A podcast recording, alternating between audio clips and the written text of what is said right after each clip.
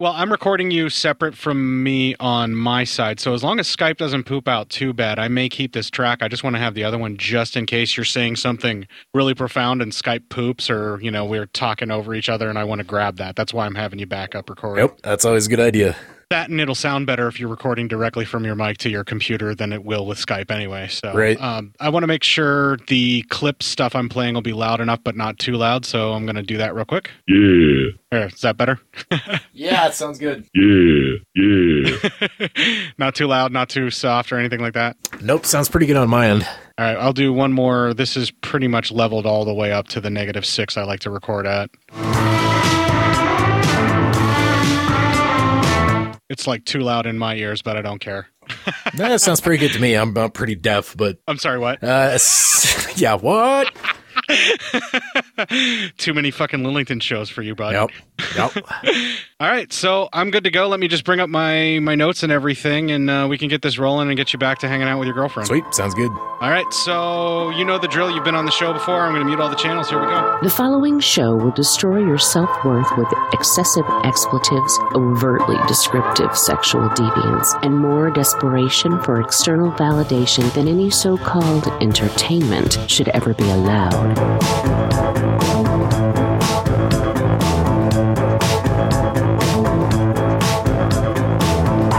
Two talentless losers who are about as insightful and provocative as a comatose jellyfish. Cinema psyops. a tendency to deprave and corrupt those whose minds are open to such immoral influences, and to whose hands a publication of this sort may fall. So if someone of a dirty bird gets hold of your stuff and it makes them a dirtier bird, then it's labeled obscene.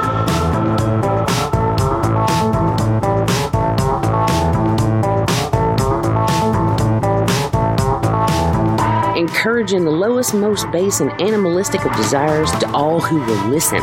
Because we, as a society, have decided that Cinema psyops. represents our base and vulgar impulses, and that acknowledging our use of it rattles our collective conscience.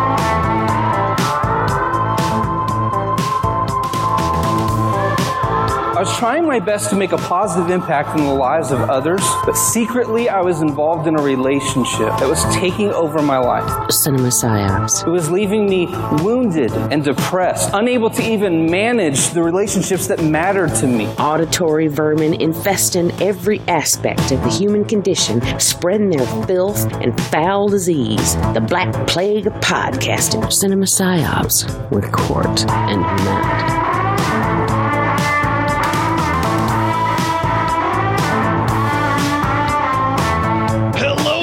Welcome to the 220th episode of Cinema Psyops. I am not joined in the studio this week with Matt. He's out sick. We'll get into those details later. My name is Court. I'm the motherfucker that runs Bartertown. Coming to me live via Skype this week is Mark. How's it going, fancy? Uh, hi, I'm Matt. I'm from Milwaukee, and I drink a lot of beer, and I've had seven dicks inside of me. Holy shit.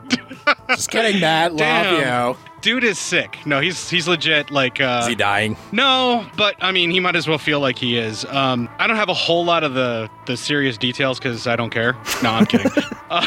no pry into Matt's business. no, no. Um, basically, I get updates about Matt, and Matt gets updates about me through the wife network because his wife and my wife are really close friends. I'm sure that they would have this hierarchy of like best friendage that they would go through, but I don't understand that because I don't like having friends, so I just say really close friends. but so like Matt finds out what's going on with me because my wife will tell his wife and then his wife will tell him. So it's like this like grapevine thing. So the information I have about Matt being sick or better or anything like that has to do with this. Um, basically, he's over the cold, but as far as I understand it, he has an ear infection that has been a complication from the cold. You know, you blow your nose, the stuff gets into your ear. Sometimes it'll cause an infection or what have you. Um, it happens to the best of us. I guess he had gone to the doctor for that because it's pretty painful or much a pain in the ass and he can't hear out of that ear. I don't know if it's the right or the left or which one it is, but uh, he got antibiotics. And this was in the middle of the week after he and I recorded the Curse of the Crimson Altar on Monday, which he is very clearly not doing well, but he pulled it together and did that fucking episode. I'm really proud of him. He's a fucking champ. It's like that one episode I recorded with him via Skype when I had the flu. Right. There's been episodes of of the show that Matt and I have recorded where we've paused for one of us to vomit because we were sick. Oh damn, that's metal. And we just had to fucking and we we're just like on a second and then we would go do what we needed to do and then come back. And that was more Matt than me cuz when he needs to do something, he will be a trooper if you can get him motivated to do it. Right. But so I guess he was taking these antibiotics and he's having a really bad reaction to them. They're just making him basically vomit constantly. Even though he is taking them as directed and trying to follow along to the rules, he's just not doing well with them. So they went back to the doctor and then he got a prescription um, this weekend again. And he was actually at my Halloween party on Saturday. He was feeling better because they stopped giving him the antibiotics. He just had to deal with the ear infection and you know that was just enough. And he's not really sick anymore. He just has the infection. And so he was at my party saturday and then i guess they picked up the scripts or whatever on sunday at the pharmacy they were ready. He took them and it was the same thing again. He's getting sick as hell just from these scripts. Oh jeez. he'll tell the story more when he comes back obviously. And i don't know if he went to work today or not or anything like that but i gave him this week off because of what i was hearing about him like i think it was like tuesday or wednesday where he was getting those those antibiotics and they were just making him sick constantly and there's nothing he could do about it. Where i was like dude you just need to take the week off. Right. i was like you fucking earned it man. It's it's totally fine. So that's that's kind of what's going on with him as far as i know. And when i posted in the group that i wasn't sure what i was going to do you were literally the first person where you're like hey you need somebody? I'll fill in. I'll do it. yeah. And like right after you, I had um, Rod from the Nashi cast messaged me and asked if I needed anybody. And then uh, the voice of uh, this year's theme song, Jamie Jammins, she uh, messaged me and asked, Oh man, you And there you was- fucked up. what, picking you instead of those two? It was first come, first serve, Mark. well, I, I guess I got that working in my favor, but no, those guys are way better podcasters than me. You done fucked up, boy. Yeah, but I haven't actually recorded a show that was just one on one with you. Nope. And I haven't. Rec- I've recorded one on one with Rod before. Um, and I need to do one with Jamie at some point. So the next time this happens, I'm going to get a hold of her first and see if she can do it. Probably. Right. Then I then I won't fuck up so bad next time. Eh, I'll, I'll do my best. I'm just, I'm just saying. I'm, a, I'm a little rusty. I don't, I don't have my own show anymore, in case you hadn't noticed. And uh, the old uh, midnight uh, hip hop horror, whatever the fuck that show is called, is on a little bit of a hiatus. So uh, the ever changing name of show that comes out to TMHS, should- right? We should just call it like previously known as because it's had so many names over the ten or so years we've been doing that show. But yeah, that that one's on a break. I haven't done a show of mine for for two two years, something like that. Now it's it's a little more than a hiatus at this point. But uh, yeah, but you're a professional guest. Oh yeah, I love I love the guests. Like I'm I'm like I was thinking about it today. I'm I'm awful at listening to podcasts. Like I, I think I might like I, I realized on a ten hour road trip a couple weekends ago that sometimes I don't really like listening to podcasts, and it's just like. Eh, which is weird because I've been I've been like balls deep in all this for so long now that like I, I, I don't know. Like it, it's, it's not so much that I like fell out of love with podcasting or anything. It's just I've, I've found other shit to do for the time being. So I'm always grateful when I can sneak in a guest appearance and like my, my podcast homies are good enough to let me on their show. So Well, that's kind of the thing that I enjoy more myself because there's after 220 weeks straight of recording new content and putting it out, I have kind of burned myself out, and I've been offloading more and more work on Matt because I can't do all of the shit that I've been doing because I literally do everything. And when I was doing the notes too, it was literally like what what you're doing now is what Matt would do. Only he would come into the, my house, right. and just just show up and you know throw some quips or some stuff like that and like i've forced him out of his comfort zone because i've been like if you want the show to keep going and you want to keep doing this you're going to have to start to putting in some work because i can't keep doing all this Yeah. It'll drive, You know? it'll drive you crazy after, you know, years. right and i mean like i still enjoy it i still love doing this i still love the audio production aspect of it but i think a lot of the prep work stuff is really what and I noticed it doing this episode. Um, this week we're talking about Joe Lynch's Mayhem, and I did all the clips, I did all the recording, I did the notes, you know, for the clips, and I did all the editing. We talked about it when we were kind of like pre-recording the show here about uh, how we're using our audio editors for Audacity and stuff. And I got home from work today and I sat down and I did all the stuff that I normally do. And that's still the thing that I do. Matt records the clips, but I still do all the audio shortening and all of that. And I'm actually pushing for him to do those now too. Right. So once he starts doing that, where he records all of his own clips and then he actually does all the audio editing for his own clips, that will make my life that much easier. So that's kind of where I'm looking for the direction of the show to go. And we'll, we'll see. I mean, I'm still having fun with it, but this latest iteration of it where Matt's doing a lot more of the work is a lot more fun for me because we're kind of sharing the load. So I kind of enjoy it that way. And I don't know when I'll ever even want to do a hiatus. I mean, I think I kind of just I have a number in my head of like how many shows I'm going to want to go to and then stop. And I think if I hit that that number, then I'll just be good. And I, I might just sell all my shit. I don't know. Like, I'm done. Peace out, bitches. Yeah, because it's like right now I can't think of, and if there are any shows out there that have done that where they've put out new content every week, you know, not not doing, you know, and it's a weekly show, like or whatever their time is. Because I know there's like a, I think it's Geek Radio Daily. They do a daily show, but I think they just record it and release it, as far as I understand it. And so I couldn't do that, you know. I like to throw in a whole lot of stuff, and I like to make like a little bit bigger of a show. You know, I shoot for like an hour, hour and a half, give or take. Right. You know, so, but like, I don't know of any other weekly podcasts that have hit as many consecutive weeks with new content, not repurposed content at some point, or re releasing content just to put it out there. The clip show, So- if you will. Yeah, not necessarily a clip show, but like let's say they do a crossover with another podcast that never got released to their feed and then they release that. It's not technically new content, it's just new content to their feed. Or it's like a live show that they did ages and ages ago that they then re release several years later or something like that. Like a lot of podcasts will do that, which is great. They're still putting out something for people to listen to Right. and they continue their streak. I am trying my best not to do that, even if I have to do like a quick music show or the one week I was like, I'm going to try and do a review by myself, which everybody hated. Everybody, I, I don't remember. I don't know if I listened to that one. That was just you by yourself. Yeah, yeah, I did uh, Reform School Girls, and all I got was negative feedback. They're like, "You fucking suck, Court. Bring Aw. that back. You're the fucking worst." Dude, solo shows are so hard because you're just sitting there and you're you're more than likely doing it by yourself when you record it and it's just you and you are your worst goddamn critic. Like you will just tear everything you do to pieces and sec- not just second guess, you'll a hundred guess everything you do and it'll drive you fucking crazy. I've I've attempted it and thankfully never released them because I'm pretty sure I- mine would have been awful too. Yeah, I don't know how Johnny Krug did it for all that time that he did because his shit was always great. Yeah. and I don't know how he did it. Some people are really good at it, and I, I think like your like ability to kind of write it out beforehand. Like uh, the, nobody should do like a, a thing like that where you're just winging it. Like you got to have a pretty good script beforehand. Which I mean, there's nothing there's nothing wrong with that. It's, it's a different way of doing it. And honestly, like I think people would probably rather hear me do something that I prepared for and wrote beforehand than just me going off, you know, off the cuff. Because sometimes I'm pretty okay at that, and sometimes I'm fucking god awful at that. So.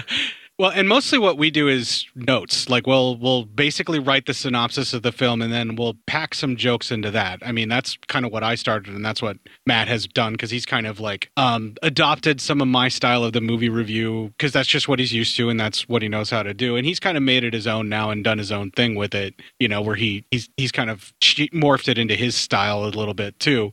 But like that's all we have. And for the longest time, people were like, "You guys script everything, don't you?" And we're like, "No, we can't plan ahead that far." Yeah.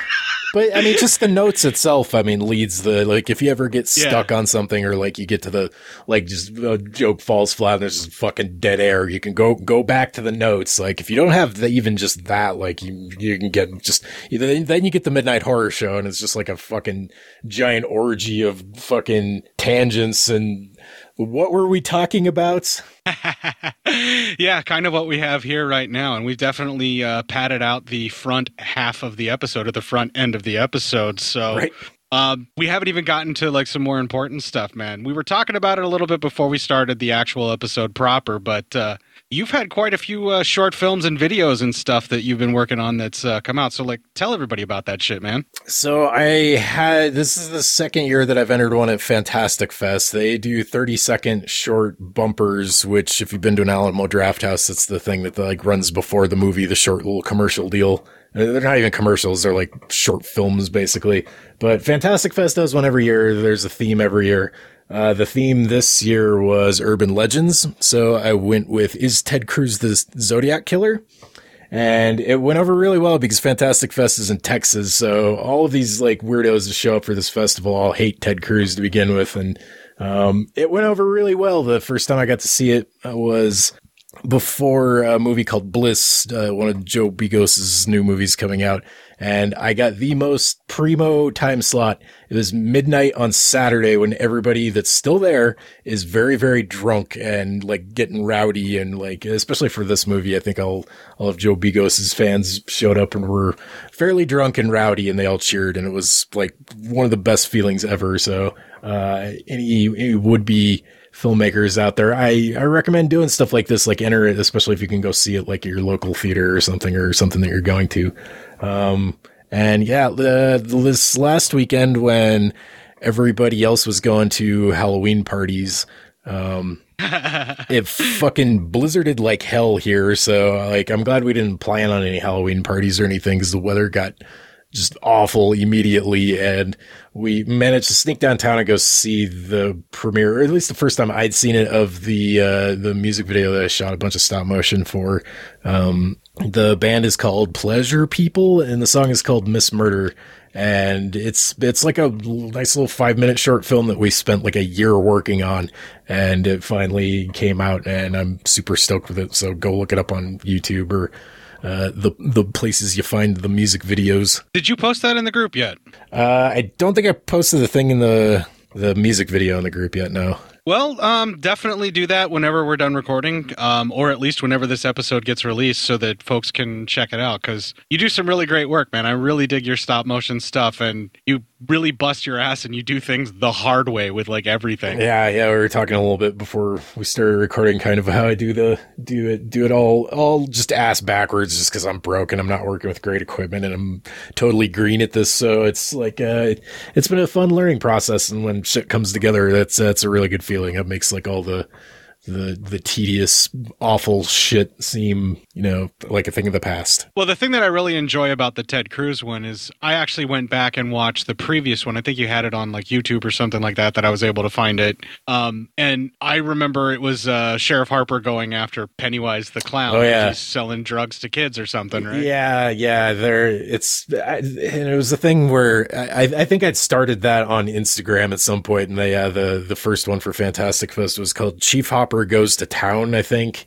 Yeah. And it's it's just yeah, looking back on that, I'm just like, oh my god, I can't believe this played in front of like a bunch of like played played in front of the guy that directed It Follows and like probably a bunch of bunch of other people, but yeah, it's it's basically yeah, just Chief Hopper ends up cutting off Pennywise's head with a chainsaw. And it's just this short thirty second like mean little weird fucking thing that I made, and somehow I got it. Like I I, I did really well. Like I I talked enough people into voting for me on the social media stuff that I came in like third with that thing out of like twenty. So Well, and it was actually seeing this new one where you know you you got Tom Atkins going after Ted Cruz as the as the Zodiac killer. That- I mean, you're hit you're hitting all the geek buttons that I want to watch this stuff, and I can see your stop motion is improving as you go. Like you're learning how you're you're gonna do this stuff, basically. Yeah, and like I really only had like they they announced the the contest pretty close to Fantastic Fest, and there's always a theme so that you can't just like recycle a video that you already made. And uh, yeah, was Urban Legends. And I was just like, man, what? There's like.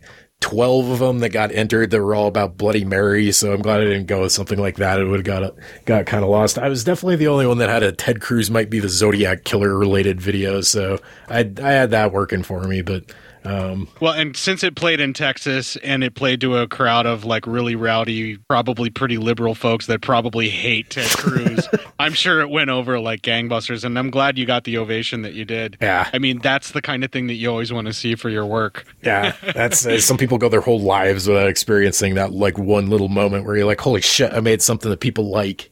So Yeah, yeah, totally. That's exactly why I do this whole entire show. My desperate need for validation. feed me, right. feed my ego. It's not even so much feed my ego; it's make me feel like I have a purpose and I'm worth something.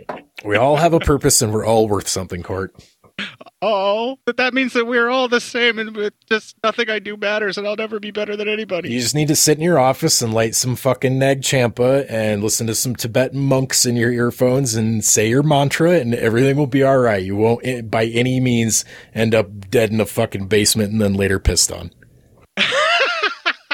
That's a good segue to talk about Mayhem, which is on Shudder. It's a Shudder exclusive if you want to get a hold of it. I ended up being a dumbass and bought the Blu-ray before I got my Shudder subscription, but hey, it's out there. Uh, it's worth it either way. I totally love this film, not gonna lie. I'm ready to talk about it. Let's take the break here. We'll play the Legion Patreon ad, have a little bit of music that is befitting of Joe Lynch's Mayhem, and when we come back, we'll have the trailer. This'll keep you quiet. Oh, hi there. I didn't see you. You call me cutting a new show. I'm Bo Ransdell, and I'm one of the many creators you can find on Legion Podcasts. I said quiet! My fellow podcasters and I work hard to bring you the best in horror podcasting, but that comes at a cost. Wouldst thou like to live deliciously? Not that, but also yes. No, what I'm getting at is that there are server costs, costs for good microphones and software for editing, all the things that make our shows, you know, fun to listen to. And you can help. If you're enjoying the shows on legionpodcasts.com or in the Legion Network available on iTunes and Stitcher, just about anywhere you can download a podcast, really, you can help us out and get a little something for your trouble at patreon.com forward slash Legion Podcasts. For just two bucks a month, you get a pair of movie commentaries exclusive to Patreon, and for five dollars, you can also join us for a monthly screening of a movie.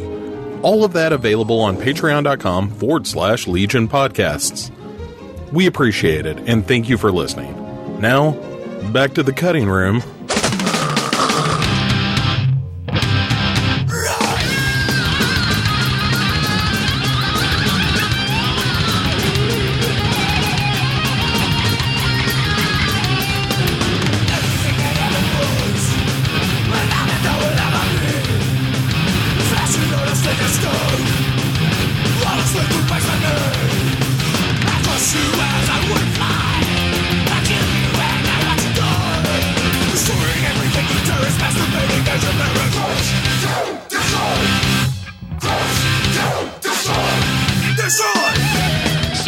Kill, Destroy by GWAR, I, I thought pretty much encompasses everything this movie's about, right? It's a GWAR deep cut.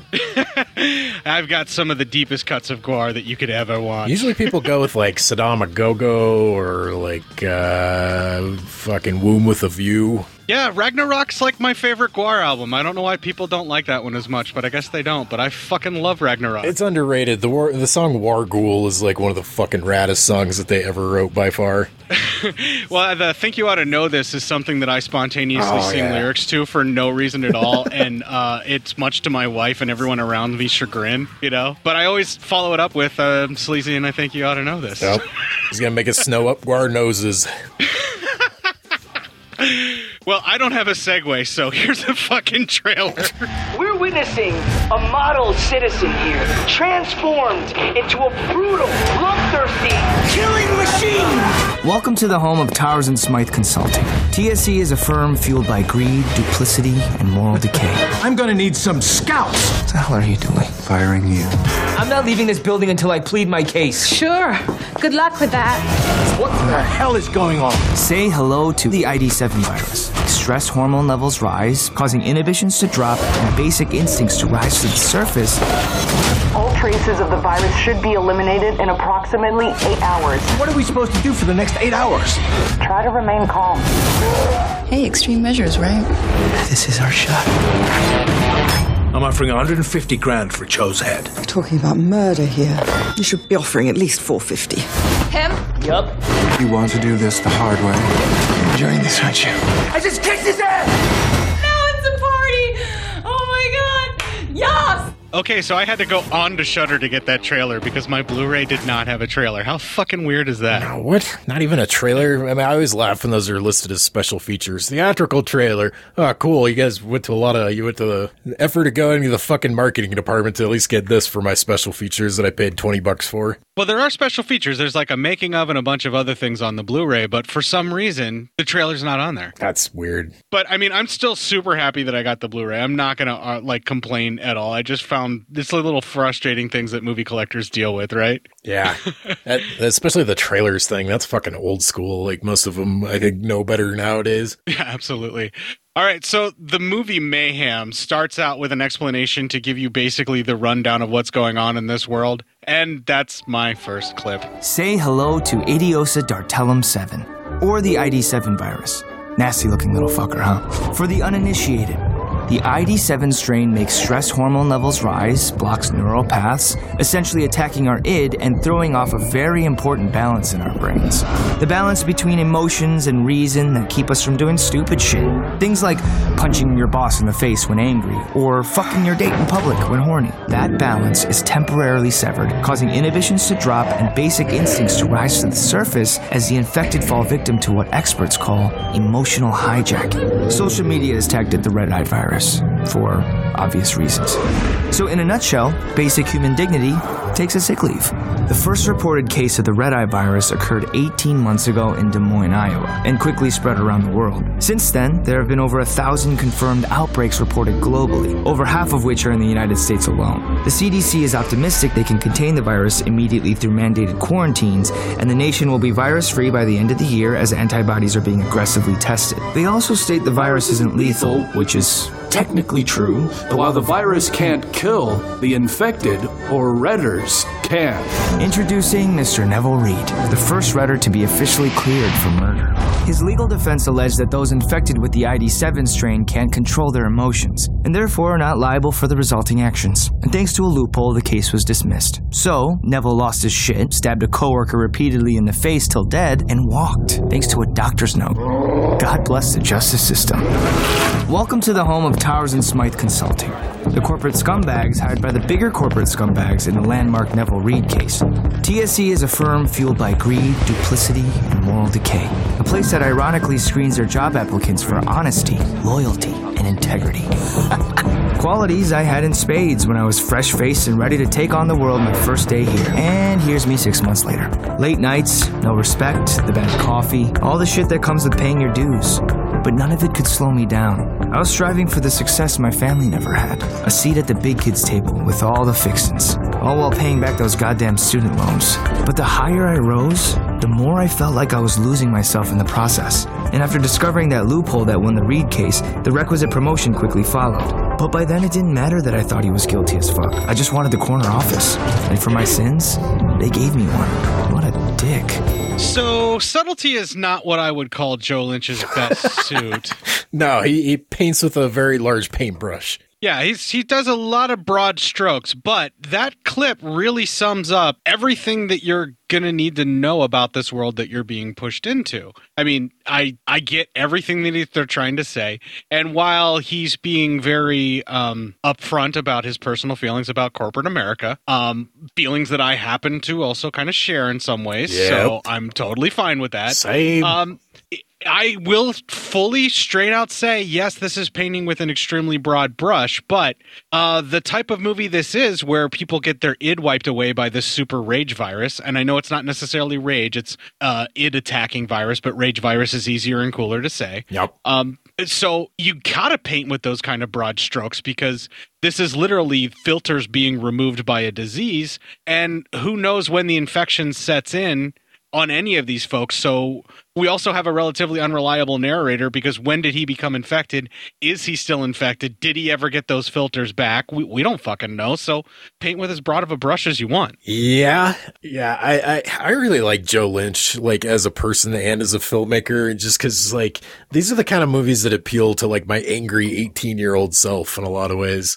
And Same. But I also I, they still appeal to me like in almost every sense of the word like a, a, as an adult. Like even, just in this like quick like clip here at the beginning we get like uh, like so much eh, like you said information about what we're about to see. Like he definitely hates corporate America. Um I, I, man, I, I'm gonna harp on the soundtrack to this movie probably a lot, especially as we hear some clips. Uh, that, that Steve, Steve Moore score that kicks in uh, at, at the beginning of this is also, I, I, was really surprised that this movie didn't go with like a more heavy metal or punk rock soundtrack because right? it's, it's, it's that kind of like the movie inspires me in the same way like a good punk rock song does. Like it's like if, if fist pumping is, I believe the phrase I'm looking for. This movie's like the fuck yeah guy in the back of a hardcore show got to make a movie. Yep, that's exactly what it feels like. Yep, that, that's who, that's that's who Joe Lynch was, or yeah, Joe Lynch. I almost called him David Lynch for a second there, which is a confusion he would probably be very glad to be having. Yeah, yeah. All right, so during the clip, we actually see the violence that was described of the murder that the guy got to walk on. Um, basically, the virus made it to where he wasn't culpable.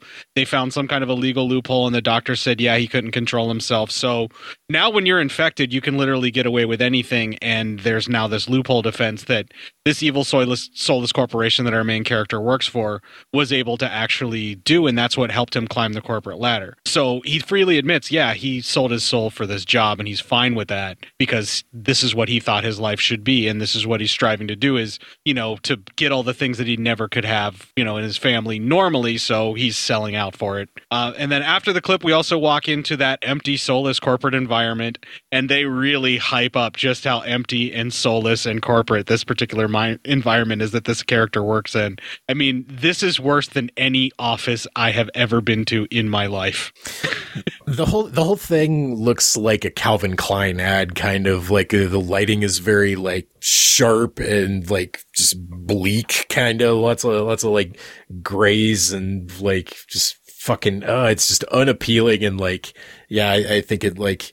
It, it, looks like Shrina from uh, the Shrina Corporation from Final Fantasy VII. I know I mispronounced that, but it looks like that actual building. Yeah, yeah, it's like, like harsh, harsh light. Like it's it's it's it's like every office building that I've ever been in, basically.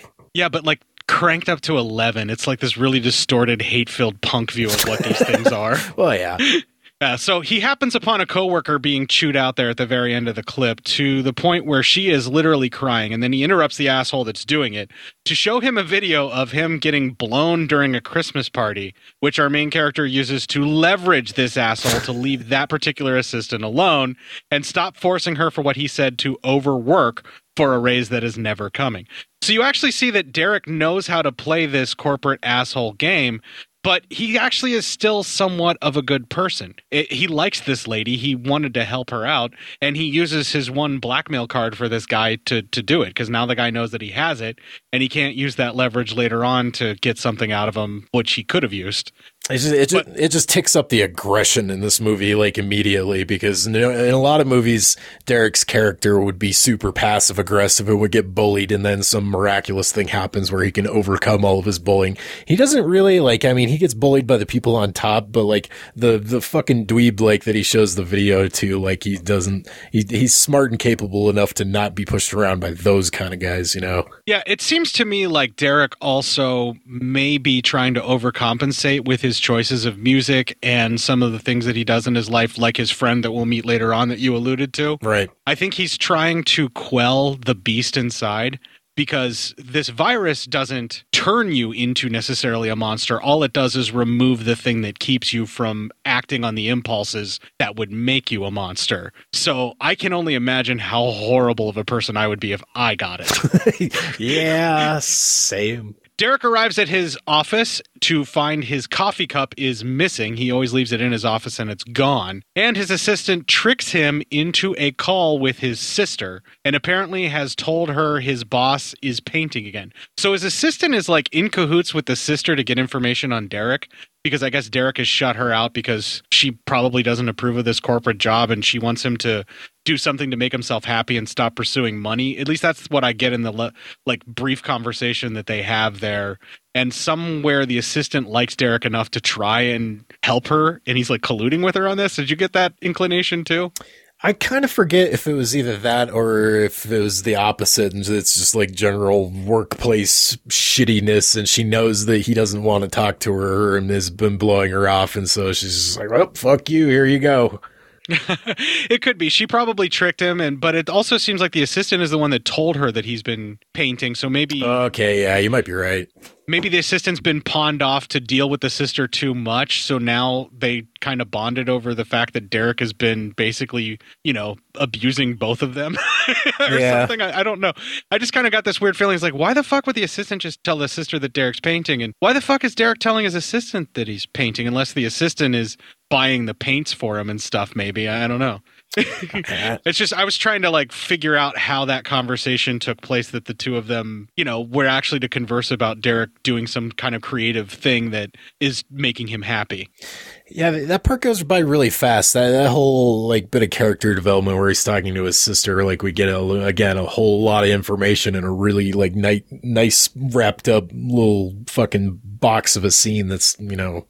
40 seconds long maybe and it, it yeah it tells us like all of his like bad nor, no a lot of movies would make this a whole scene where he's like back at home talking to his parents and he's all all bright-eyed and bushy-tailed and then we get him juxtap- juxtaposed at his shitty office life and how far he's come from that. This this does that a lot more cleaner. Yeah, and also Derek does just completely shut this down like a soulless corporate douchebag where he pulls, you know, I can fire your ass on the assistant and basically more or less hangs up on his sister and then his day progresses to go to a meeting with whom he assumes is another lawyer and I've been talking long enough so that's our second clip. How can I help you? My client wants to pay this overdue debt to reverse the foreclosure. We just need TSC to tell the bank to allow more time. I'm sorry to inform you, but our client has a strong no refinance policy. Then what do I tell mine? Would you be open to discussing the possibility of a deed in lieu? Hmm. You don't know what I'm talking about, do you? You should see a lawyer. I am a lawyer. If you were a lawyer, you would know what a deed in lieu is. You're one of the borrowers, aren't you? So what's a deed in lieu? It doesn't matter. Bank wouldn't agree to it anyway. Look, you're not the first borrower to try to pull this kind of scam. Miss, this is a non-smoking room. So come stop me, suit. Wait! We just need two more months. Families are involved here, but nobody listens. Not the banks, not the lawyers. I can't get past their damn secretaries. Look, I am very sorry this is happening to you. Then don't kick me out. The bank is kicking you out. The bank is your client. It's the firm's client. The firm's partners call the shots. No one raindrop thinks it caused the flood. My mother used to say that. Now I understand what it means. Is there anything else I can do to help? You can start by telling me the partner calling the shots on the case. Sure. That would be. Oh, shit. Irene Smythe. Well, I want a word with this Irene Smythe or whoever right now. Sure. You get her on the phone. this way ma'am Get off me! We're not done here!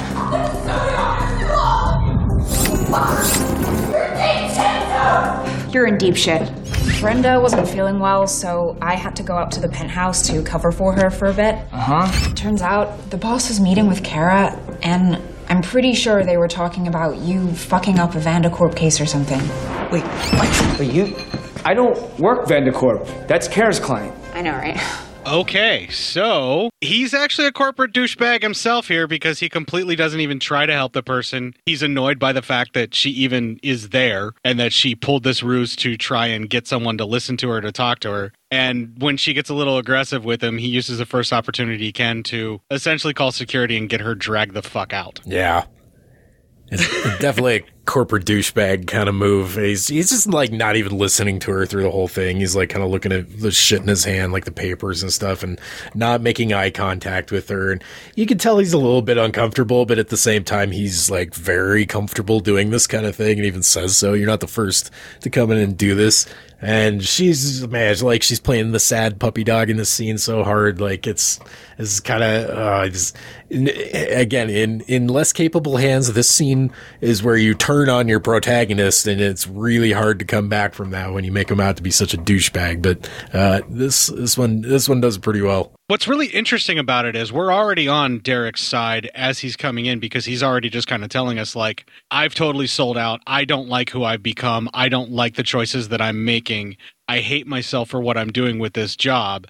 And then we see him do the exact same thing that he says that he hates himself for doing. And it's not until what happens later on that he really kind of realizes that he's living a lie and he's like, you know, telling himself all these lies. So the biggest person that's being cheated by his asshole behavior is himself. Again, broad strokes that they're painting here, but it works and it actually is doing it quite adeptly, especially with the stuff that Samara Weaving is doing here because she's scared, she's enraged, and all of those different things that she's jumping around in with that conversation that they have. I mean, there's one point where she becomes really vulnerable and it's just like, yeah, I'm the tenant. I don't want to lose my house. How do I not lose my house? You know? And then when he just basically goes right back into asshole corporate mode and won't even like recognize that she's another person, that's when she lights up the cigarette. And then things just kind of escalate quickly from there.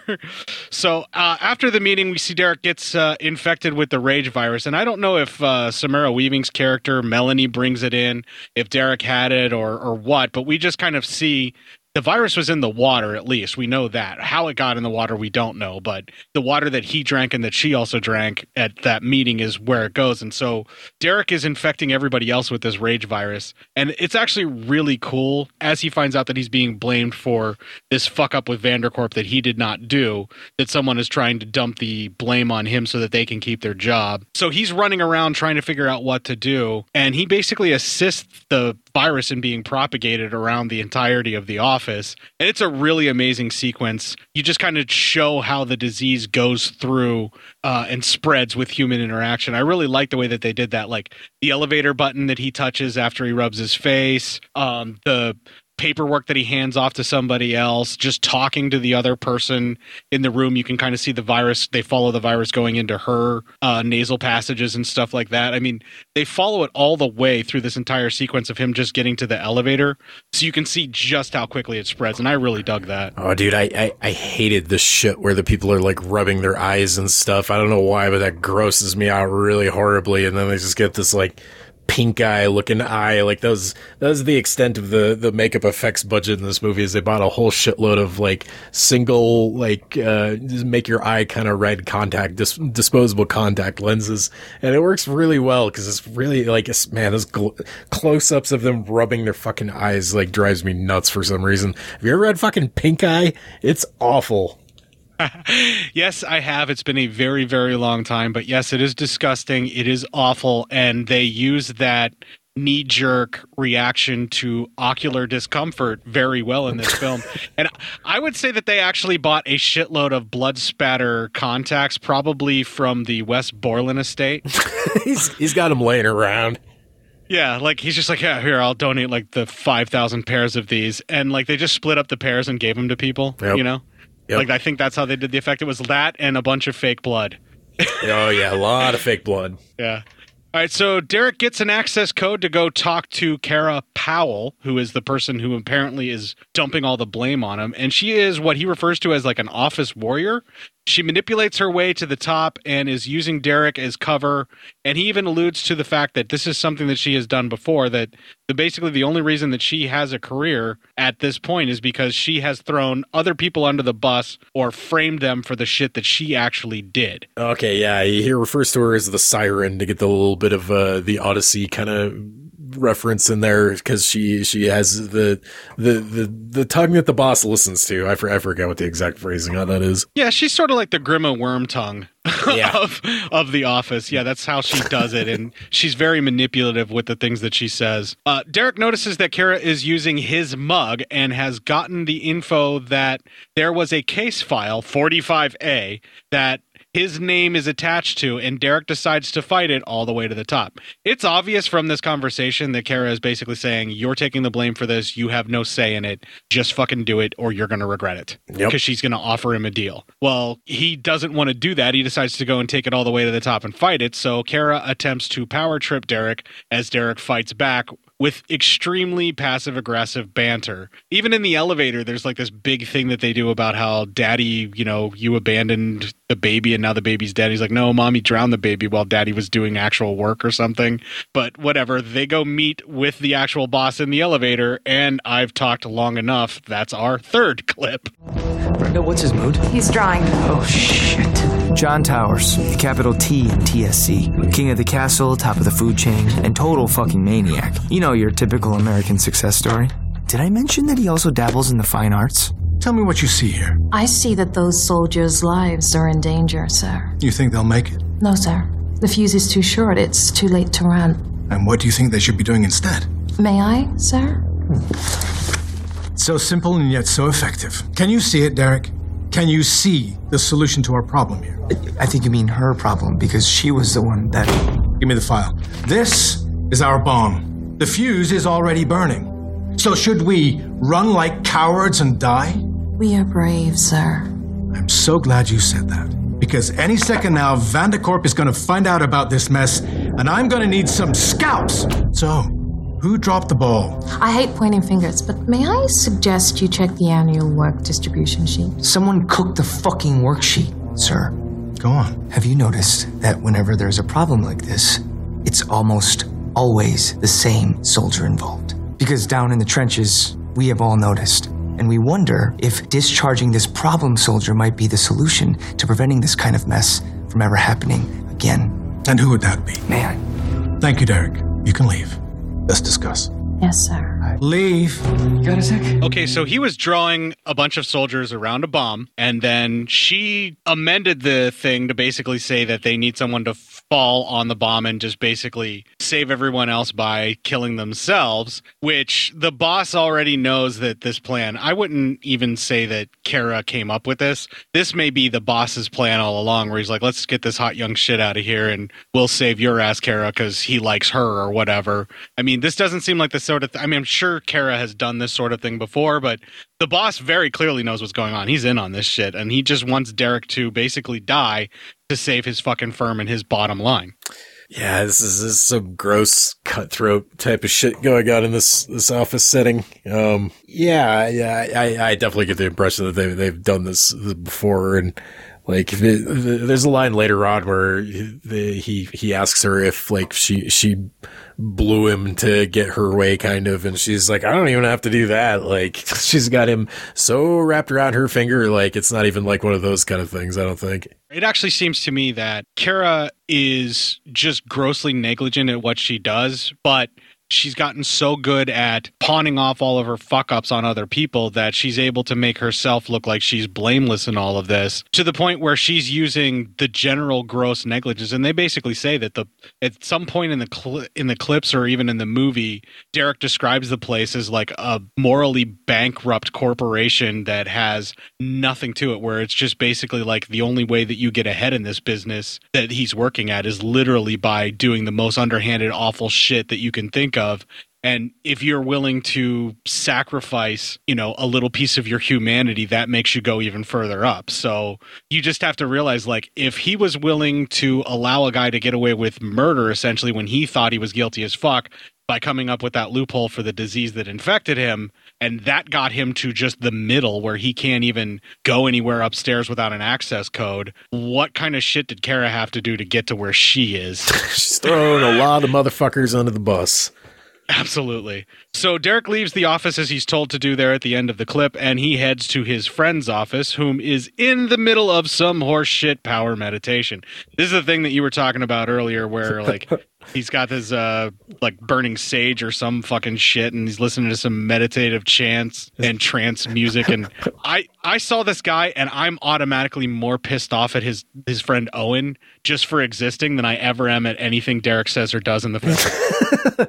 this, this is how this guy, well, supposedly he kind of confers confirms otherwise later, but this is how he survives this super aggressive fucking hostile work environment is yeah by burning some nag champa in his office and listening to Tibetan monks and yeah it's it's not to skip too far ahead, but like he later comes out, it's like it's all bullshit, all of it. It doesn't make me calm. I hate my life. Yeah, yeah. well, that's when the virus removes the filters, but that's exactly what's going on here. And I almost always feel that when I see someone that is basically that deep into meditation and doing all this stuff, like in especially a corporate environment or a business environment, if they have all this stuff and they're starting to talk about feng shui and, you know, oh, you should totally meditate, you should do yoga and all this kind of stuff, I'm like, you're lying to yourself you're trying to come to terms with who you are as a person because you don't like being you. I, I, definitely suspect that when I when I meet these kind of people, and yeah, it, it's, it's it almost feels like it's like a like a fan club that you belong to. Like you gotta do you gotta do the whole thing, and you just buy into that. Like I don't know, it's not even really like a lifestyle or anything. Like it's kind of like uh, I don't know, weird hippie granola shit. It's a cultural appropriation of a bunch of different cultures that actually do have some shit figured out on how to be in life, including Buddhism, yeah, know, and, and, stuff like that. Like, there's certain philosophies that I totally can get into that goes behind that. It's just that when you have your everyday average Joe or Karen or Chad who's like really into meditation to really help him get over the fact that he's a hedge fund motherfucker that ripped off billions of dollars. Yep. Not really buying into it, bro. yeah. All right, so his friend Owen gets the rundown on how he is being framed by the siren, who he refers to Kara as. I did have that in my notes on this whole Vandercorp fuck up that she obviously did. And Owen basically tells him that he, whatever he does, don't go take it upstairs, take the deal from Kara and fall on the sword. But he already says that he took it upstairs, and I love the look on Owen's face where he's like, "You're fucked." Like you could just totally see it in his eyes. He's like, "It's been nice working with you, pal, but you're fucked." Um, right as that happened, Kara barges in to announce Derek has been fired and that he needs to pack up his stuff. Derek proclaims he is taking this to the nine, and we find out who the nine is in our fourth clip. The Nine, the company's board of directors. Good morning, everybody.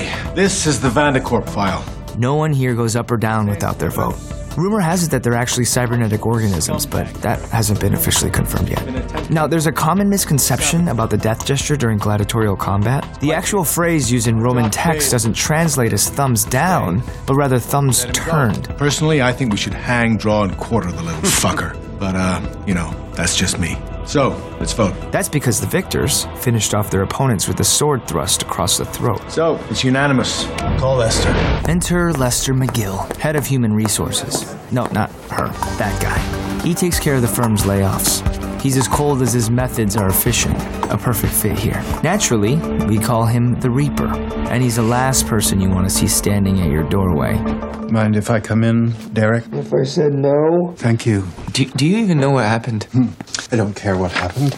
You must be good friends with Kara then. Oh, I hope she dies promptly. Glad we're on the same page. Um, the Nine listened to you, and I have proof that Sign was here not my mis- and here. What the hell are you doing? My job. So you are on her side. I'm on the right side. Always am. That's why it's me firing you. Fuck you. Sign these documents from upstairs so I can clear accounting to transfer your severance pay into your account. You know what this is? This is a statement saying that I take full responsibility over the Vandercorp mess. I'll have to file that under N for not my problem. I could be disbarred. I could face legal action from the client. I'm just the messenger, Derek. Yelling at me is like yelling at your watch because you're late. Why would I sign this crap? To get rich. Glad to see we're now on the same page. Glad to see I'm not. You want to do this the hard way? I want to do this the right way. I want to speak with him and the nine. Executive decisions are not subject to appeal. This one fucking better be. Because I'm not leaving this building until I plead my case. Understood. Wow, Lester the fucking Reaper. Holy shit. He's evil. Yeah, I know. Jesus Christ. Um, I remember him in uh, Walk the Line. He was uh, Sam, the record producer, basically that uh, ran Sun Records.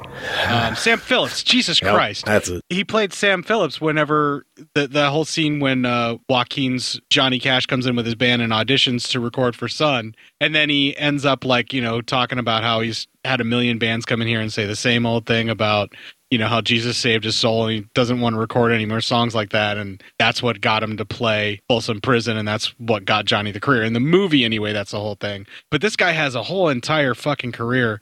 And for the longest time I thought that this actor Dallas Roberts is the same guy who was in Murder Party um that was like the cuz they look a lot alike to me but like the I don't know. Have you seen Murder Party? What I'm fucking Uh? I, I've seen a long, like a couple years ago. Which which guy is he in Murder Party?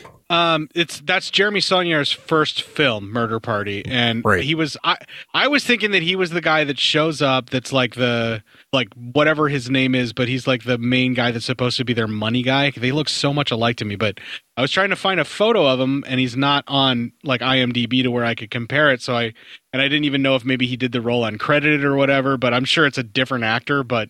He just looks so much the same to me that the first time that I watched this movie, Mayhem, I was like, holy shit, that's the dude from Murder Party. That's what he did. But no, this fucking guy that we're talking about, Dallas Roberts, he's had this wonderful, long, fucking amazing career, you know, and having him show up in Mayhem when he's done all of these other roles and all these other movies and everything and be, you know, in instantly thought of to be somebody else that he's not by me is kind of an insult, I think. right.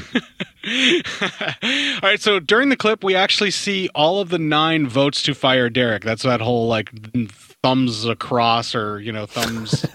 Whatever it's supposed to be, but it's basically like the cut the throat thing is what they do. And then Lester the Reaper speaks with Derek and offers him the settlement payout, basically for taking the blame. So they're basically buying him out. The idea is they're going to make him rich by destroying his career, but they're going to give him a ridiculous sum of money to where most people would just take it and go retire. I mean, is that what you're thinking they're saying there? Because he looks at the money and actually considers it for a second, I thought. No, definitely, and like that, that comes across, and it's it, it's it's another like just emotional thing where like like because you you can tell that he's super tempted when he says like we, we, we're gonna make you rich. Basically, he looks at that like piece of paper or whatever and has to think about it for a minute and and decides to do the right thing. I guess. Fuck, I probably would have taken the money and just gone away and been quiet. I think that the virus was already starting to affect him. And so the principle of it and the overreaction that he starts having about it, where it's not just a normal, you can't fucking fire me, look what I've done for this company. It's more one of those ways where it's like, I won't stand for this injustice outrage. And I think this is when the virus starts to kick in for him is at that moment because that number is tempting and he actually looks like he's going to sign for the briefest moment and then he does like a little eye twitch or something like that. The actor does a really good job with that and then automatically just kind of like turns on a dime and then you see him become more like kind of enraged about the whole thing and the injustice that's happening to him and that's when he basically goes the route that he goes. But that's when a security guard comes in with a box and Derek rips up the paper and refuses to sign it. That was the end of the clip there. So yeah a lot of shit going on already um, they cut from this to SWAT teams roll up and lock down that fucking building into a quarantine due to the outbreak of said virus. What was the number for that? Like X97 or some shit? I can't remember. I have it in my notes. ID7. virus. ID7? Yep. Yeah. Okay. You can correct me when I say rage virus if you want. I just I rage virus. That's all it is. It makes people fucking insane. So it's a rage virus as far as I'm concerned. Yep, works for me. Yeah, what the red eye? We'll, we'll call it the red eye virus then. that that works too. Uh, so this outbreak occurs just as Derek is being walked out of the building. We need to get some info on this, and that info dump is our fifth clip. What the hell is going on? One of our pathogen sniffers in the building's ventilation system picked up traces of the ID7 virus. And who authorized you to install a sniffer in my building anyway? Since the outbreak in Des Moines, detection devices are now legally required in public places. Des Moines. Fuck! According to our projections, those infected in the building will begin to display symptoms soon, if not already. Our experts have already released a neutralizer into your ventilation system. All traces of the virus should be eliminated in approximately eight hours. Until then, this building is officially under quarantine. So what are we supposed to do for the next eight hours? Try to remain calm. So there I was, getting the shit kicked out of me on the lobby floor by this asshole. And then, something I remain calm. I want this fixed. Okay, so as the virus is starting to outbreak and the building is being locked down, the guy that Derek was blackmailing jumps him while he's being let out with the box in his hand. And he basically starts kicking the living fuck out of Derek. He punches him, knocks him down, kicks him several times in the gut while he's down. And that's when Derek's infection himself kicks into full gear. And that's what we heard at the end of that clip where he shouts out, Something happened. So he basically gets up, grabs what looks like half of a scissor, or was that a letter opener? It looked like half of a scissor, like a broken scissor that fell out of his box. I couldn't tell. That's kind of why, or like they were like some kind of weird safety scissors or something. But yeah, I think it was like half a scissor. Yeah, it looked basically like half a scissor or some kind of weird ergonomic letter opener, which I could totally see Derek owning. Um, and he basically stabs the guy in the fucking foot with that, uses it while he's distracted there to be able to get up so he stops from kicking him. Derek stands up, punches him square in the fucking throat, right in the Adam's apple. You hear the gurgling noise, and it doesn't quite sound like the hyoid bone is broke, but he fucked up that dude's throat and he's gurgling his own blood. That much is for sure. right? I mean, I'm not wrong in that, right? Nope. It's it's all like, oh man, the violence in this thing is crazy. It's just like so fucking precise and gnarly. Yeah. And right after that punch to the throat, the guy's basically gargling his own blood there. But then he just adds a little insult to injury and he punches the guy in the solar plexus so he can't even do that. And the guy falls to the ground. I'm pretty sure he murdered that dude. Like that's the guy's dead now, right? Oh yeah, either that or he's like he's gonna be eaten out of a tube for the rest of his life. Right. Like he's not going to be talking and he's probably not going to be able to breathe very well on his own for a while, like if he survives that. And just as that happens, his friend Owen taps him on the shoulder and fucking Derek turns on him like a rage monster. But just in time, Derek recognizes that it's Owen and his friend. And Owen's like, oh, hold on, hold on, hold on. And he gets him to just kind of settle down for a second, which was actually like, I, I have a hard time finding the particular actor who plays Derek all that threatening. Like I just don't really see it, and I think they intentionally hired him for that particular reason. Like Steven Yeun just doesn't. He just he's got a pretty boy face, and you see him as Glenn basically. Like, you will always see him as Glenn, like this like sweet guy who just you know doesn't want to hurt anybody.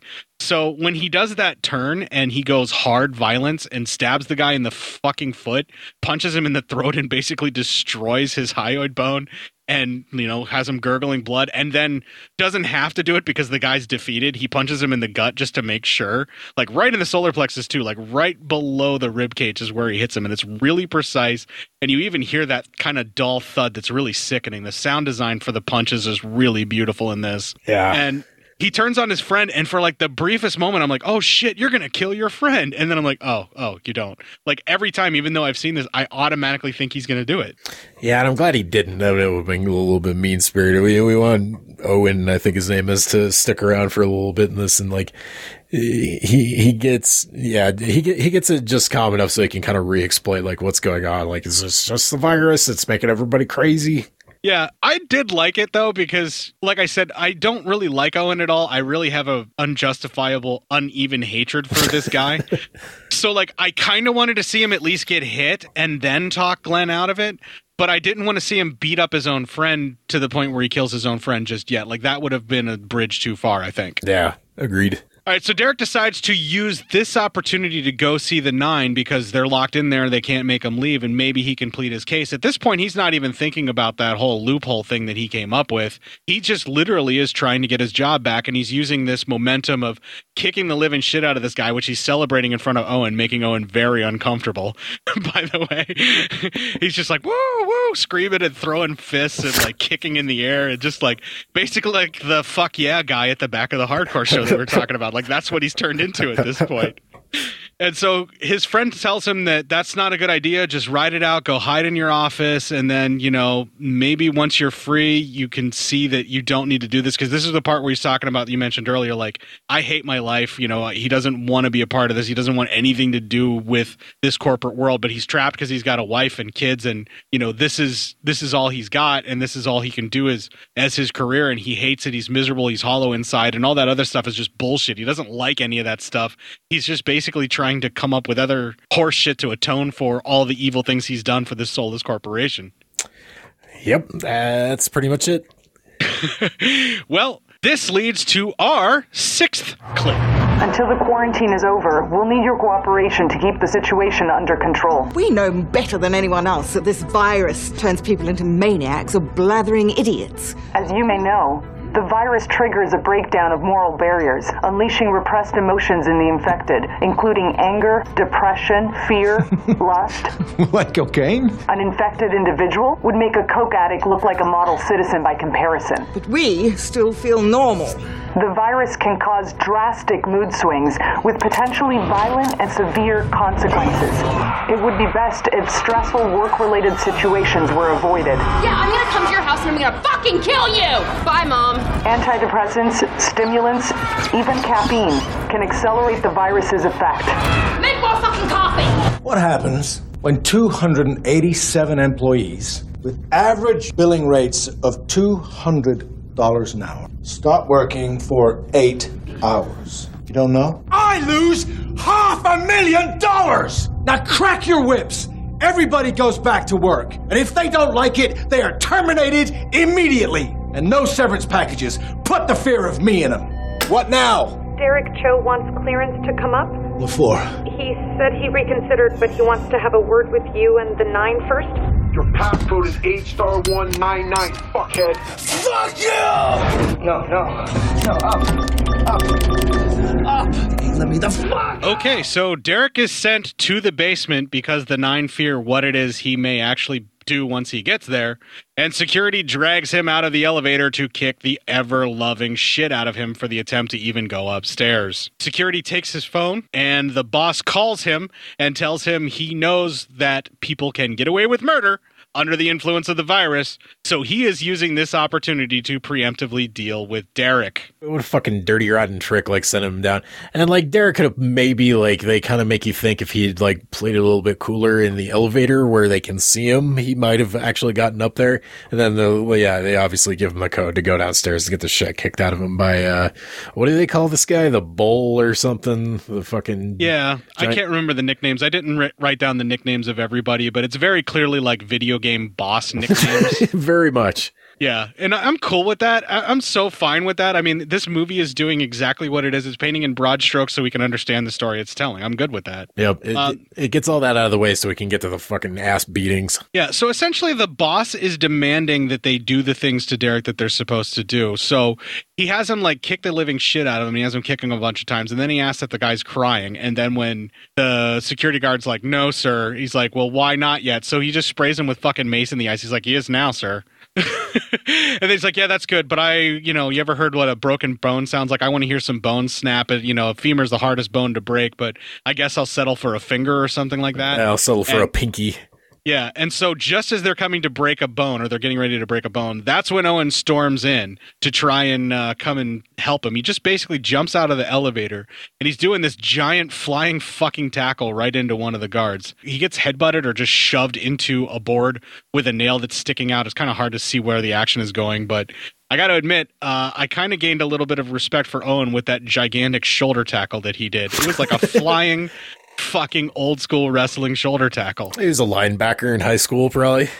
Yeah, but whatever it was, man, he took him the fuck down and it was awesome. Right before he gets shoved, and it's that main bad boss guard, the one that's supposed to be one of the boss fights in the video game uh, levels later on, that ends up causing Owen's death. And it's by accident. The guy like headbutts him or something and basically sends him into a board sticking out of the wall with a nail out of it. Which, why do you have that in an area where people are supposed to be anyway? It's an OSHA violation waiting to happen. Yeah, well, this soulless corporation clearly doesn't care about that kind of stuff. So he's got the nail sticking in his brain, which pretty much means he's dying right there. But he's kind of confused to what's going on because you know traumatic brain injury. One of the guards takes out some brass knuckles, which is like his key weapon when he's ready to take someone down.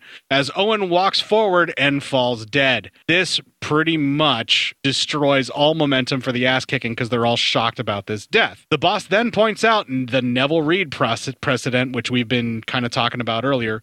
Neville Reed's the guy that got away with murder because of the virus, and that's precedent that everybody can now get away with murder because of the virus. So he then has the guards thank Derek for getting that precedent and that loophole and they're going to lay him out with a knuckle dusting. That's what I like to refer to getting punched with brass knuckles.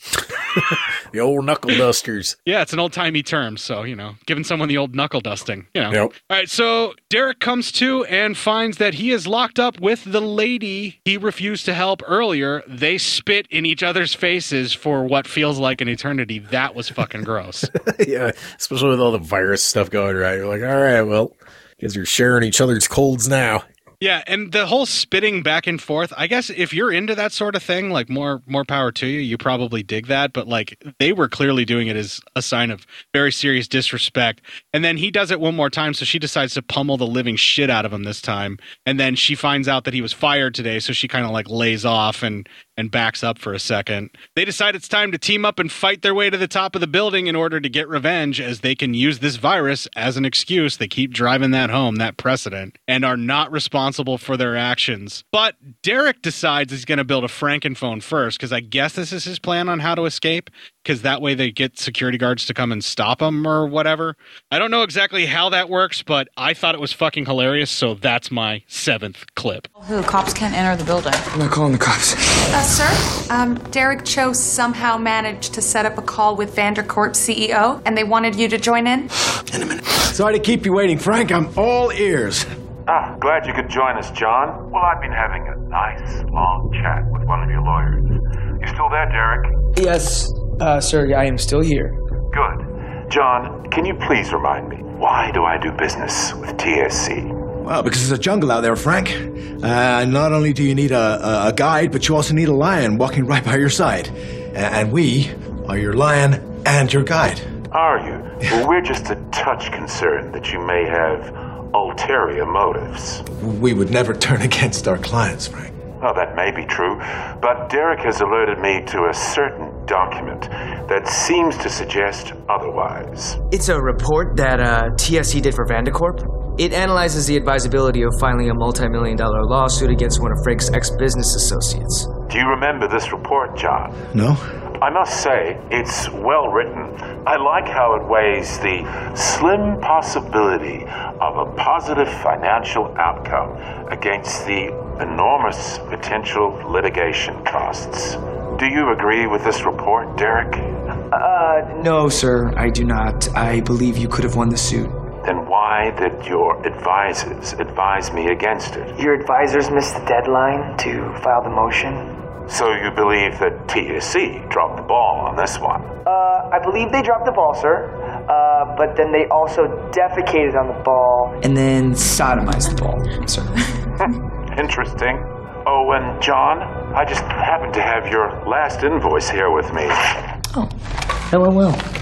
I want you to rip the fucking phone out of his hands, his hands off his fucking body, now! So this sends more security into the basement and after Derek, basically, because of what he just did here. And with that command, rip the phone out of his hands and his hands off of his body. I'm pretty sure that they're going to have to do that. Um, they're after Derek now with a righteous fervor, but they are instantly distracted by Melanie, who is just being fucking Melanie.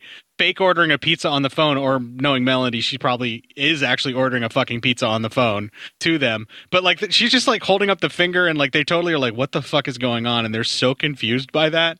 Which Derek then uses that opportunity to jump one of the guards with a four by four, and he does the good old hacksaw Jim Duggan, where he hits him so hard he knocks the board out of his own hand. Did you notice that? yeah, I did actually. I thought that was. Uh, I, I don't know if that was improvised or what, but yeah, uh, made me laugh. Yeah, it was like total hacksaw Jim Duggan thing. I wonder if they did that on purpose or not. I, I wouldn't put it past them, knowing all the various pop culture references the film does make, that that might be one of them as well. Because there's definitely some wrestling moves put into this. Right. So maybe who knows? Uh, then he clubs the after he clubs that one guard down, and then he beats the other one's face in with his bare hands. And this is the point where Derek is really letting the virus take control. When he hits the guy, he stops for a moment, and you see him kind of realize, "Oh shit, I'm taking it too far." And then like he starts flashing on all the people that have pissed him off today, and he just goes even further, and he beats that guy to death. Right? I mean, like that dude is dead by the time he's done punching him. Right? Oh, he's not just dead; he's a pile of hamburger. What's the line from Sin City I always love to quote? He stops punching when he realizes he's just driving chunks of wet bone into the floor. Yep. All right, so Melanie and Derek tool up for their revenge quest. Literally, they grab like every tool in the basement. He even puts on like the good old universal like toolkit bag uh belt thing and he just starts loading up wrenches and screwdrivers and anything he can get his hands on. I mean, they even have a bag of stuff. She grabs a nail gun. They have like a little mini saw. Which I think she says something like uh, just in case or, or whatever, or extreme measures, I think is what the line she uses. Yeah, yeah, because he yells out later when they use it. Yeah. So they lay out what the boss fights are going to be. This is where it's literally like a video game where he's like, we got to get to this level and get the key card from the Reaper. And then from there, we can get to Kara, and then Kara will get us further up from there. And he picks the people that he picks because they've already fucked him over and he wants to get revenge on them. And so why not go for their key cards? And that's where they need to go. So apparently the reaper when we see him when he's in a rage or can't control himself all he wants to do is cut up bonsai trees yeah, which man, man, the editing on that sequence was like the like where, where the terror comes in. I think because you get these real quick flashes of like him just like looking absolutely fucking psychotic, like chewing on the bonsai trees or just like cutting at him like a fucking madman. And it's like it's super disturbing because he's been such a calm, collected guy until this point. Right. And it's just really bizarre and strange. And I really like the way that it shows the scope of how the virus affects the id of the victim, where not necessarily everybody's going to react the exact same way that they you think they will. It's just like basically like we were talking about, it removes those blocks or those filters that keep you from overreacting to things or to just jump and do whatever impulse you want to do. And apparently his lack of impulse control means he needs to mutilate fucking bonsai trees. Yeah, that's what he does when he's having a bad day. All right, so Derek and Melanie make it to his office and he blocks the nail gun shot with his cane. That was pretty fucking awesome. Yeah, that was like Kingsman type shit. yeah, no kidding. Melanie is tased by a security guard from behind like a fucking coward, and Reaper locks himself in the office, also like a fucking coward. Derek goes dodging around desks and tries to avoid the security guard that still has a good shot left in his taser. Reaper comes out of his office and starts smashing Mel- Melanie's hand and kicking the living shit out of her. He says something about gender equality and how he feels like there needs to be more gender equality in the workplace. I think what he's getting at is he's lamenting that he doesn't get to beat on the women that he fires, only the men. Uh, yeah. Derek takes out the guard that is coming after him as the Reaper continues to beat on Melanie.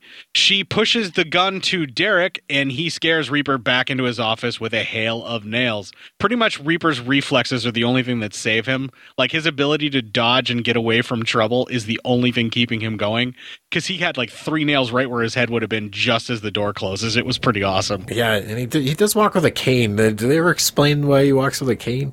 I'd imagine that he fired the right person at the wrong time and got his leg snapped. That makes sense. that's that's how I pictured it. And that's why he's so cold and calm and cruel now is because maybe he at one point in time he was a good person and then that happened. yeah. Now now it's more than just doing the job. Yeah. Well, Derek gets Melanie back to helping him by admitting he needs her help. Like, so he goes to pick her up and she's like, fuck you, I don't need you. And he's like, well, I don't need you. And then finally he's like, fine, I do need you or whatever. So they still fucking hate each other, but their hatred for this company is keeping them going. And so when he finally says, yes, I need you because I can't do this, that's when she's like, well, fuck you then. And he says, fuck you back. And then they form some kind of a pact by the mutual fuck offs. And then they break into Reaper's office. And the dialogue that they have with Reaper, I'm sorry, I know I'm doing a lot of these tonight, but goddamn, that's our eighth clip. What do you want? Key card. I'm not the only one with a level 2 key card. You are the one that fired me, asshole! Wrong. The firm fired you. Don't nailgun the messenger. Oh. Oh my god. You bring up a very good point. I'm so sorry, Lester. I, we're good. We're, we're, we're totally good, man. Um, I will take it up with the firm. But I would love to know where I could find the firm. Because I would love to kick the firm's ass. You can't kick a firm's ass. That's the point.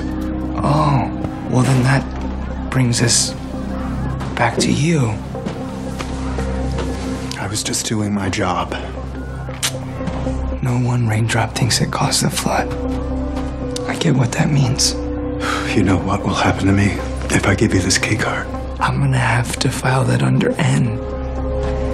enough are not my fucking problem. I like how through violence, degradation, filth, and just plain pure id, Derek is learning how to be a better person at the same time. Yep. I, it's it's a really kind of dangerous message Joe Lynch is putting out there, but I'm I'm digging it because I kind of agree with what he's doing here. Well, and he does it in such a comic booky video game way. Like it's hard to take any of this seriously. I mean, this is like like 18 year old reading a comic book kind of like socio political kind of message, but you know, it's not even an insult at all. Like it's this, this isn't like a dumb action movie. Like it, it, it legitimately has a, a stuff to say. It's just like, it kind of beats you over the fucking head with it a little bit. Well, that's uh, I can't remember the director's name, but he was complimented on the subtlety of his films and how subtle his films are, and that you know nowadays or whatever films aren't as nearly as subtle as what his were. And he goes, "Oh yeah, subtlety's great as long as you hit them over the head with it." Right. All right, so basically, Reaper goes to hand over his card after that whole diatribe in the last clip. And when Derek reaches for the card, Reaper stabs him in the fucking hand with scissors. There's a lot of scissors being impaling body parts in this film. this is the office type weapon, like you think about the shit you'd find in the in the office. If you're lucky, you can find one of those things from the faculty, the paper cutter, because that's just like a big ass machete. But yeah, other than that, you're gonna have like a lot of staplers and like. Uh, pair of scissors. Yeah, your best scissors. bet. Your, your best bet is a couple of Swinglines like duct taped together to make nunchucks or something. I don't know. Oh, maybe maybe you got a T square in your cubicle if you do like some like drafting or architecture type shit. You put some of them fucking put put some scissors on the end of that thing, throw it like a battle axe. Well, after the scissors impale Derek's hand to the desk, he's pretty much stuck. And then Reaper automatically shows his very misogynistic ways by going right after Melanie and beats on her while she's trying to get to the nail gun. He's not doing it to subdue her so he can go back to beating on Derek. Derek is just pinned to be out of the way because he wants to hurt Melanie. That's what he's getting off on. Or at least that's how I interpreted it. Yeah, I, I just I feel bad anytime she gets beat on in this movie because I just like her so much. Like, can, can we just talk about Samara Weaving for a second? Like, how equally like adorable she is, and yet. And you guys are gonna find this out like sometime next year. She's in a little movie called Guns Akimbo, and watching her in that movie basically made me want her. I want them to just completely scrap the Terminator franchise and start it over from the first movie in a remake with Samara Weaving as the fucking Terminator, because that's pretty much what she does in Guns Akimbo is walk around in a leather jacket with fucking machine guns and look badass. And I, I want more of that. But uh, in this movie, we get her a little bit more lovable, kind of. I think so. I always feel sad, like when she gets tased and stuff. I'm like, oh, don't don't do that to her. She's a nice girl. Well, I also was kind of flashing to. I obviously had seen this one first, but uh, Ready or Not, I went and saw in the theaters with my wife, and all the stuff that happens to her in that. Um, those characters are relatively similar, where they're very strong but very vulnerable women who you know leave themselves open, but at the same time, whenever it's time to deal, they deal. And so, seeing her get misused and abused in this film reminded me of watching Ready or Not, and made me want to actually go out and watch Ready or Not again as well, like when I was done with this, but I don't think it's available yet for me. No, I haven't, I haven't seen that one yet. I also remember she was on the first season of Ash versus Evil Dead, which I think like ramps up her cuteness, uh, but and then just like throws like a thousand gallons of fucking fake blood at her and beats the shit out of her for the last couple. I think she's in the last couple episodes of season one where the the spoiler alert they're at the cabin. Uh, yeah, yeah, they go back to the cabin for whatever reason, and she's like a bunch of Australian hikers are in those woods for some reason. yeah, yeah. She's she's the one that um somebody has a crush on. Uh, she she is single and she's traveling with her sister, who is a couple with another person who's like a a gentleman, and she starts crushing on Pablo because he's the Yeah. most most available male currently around, and that makes Kelly kind of jealous, even though she's not interested in Pablo. Jesus, why do I remember all that and care? that was only a couple years ago. Yeah. Well, and I'm getting ready to do Ash versus Evil Dead season three whenever Matt's triumphant return happens. So I've got Evil Dead, Ash versus Evil Dead on the brain. Ah. All right, so as this fight is happening and Melanie is being grossly abused by the Reaper, and by grossly I mean disgusting, and by disgusting I mean he seems like he's into it sexually, Derek tells Melanie to use the saw for extreme measures. That line comes back, which she does and ends up gutting the fuck out of the Reaper. So whenever she completely like halves the man up the front, like in the rib cage, does that kind of atone for the stuff that you had to watch happen to her or not? Uh, yeah, no, it definitely does. And I'm just like, I want more. Give me more. I want to see her doing bad things to fucking terrible, especially men. Now, there are people in the office watching this fight as it's happening and they're taking bets on it. Would you be one of the people there watching and betting, or would you try and help her? Because everybody should hate Reaper, right? Why aren't they trying to kill him? Um, yeah, I mean, especially if all of them ganged up, they could fucking tear that dude to pieces. It's like the zombie horde. Like, come on.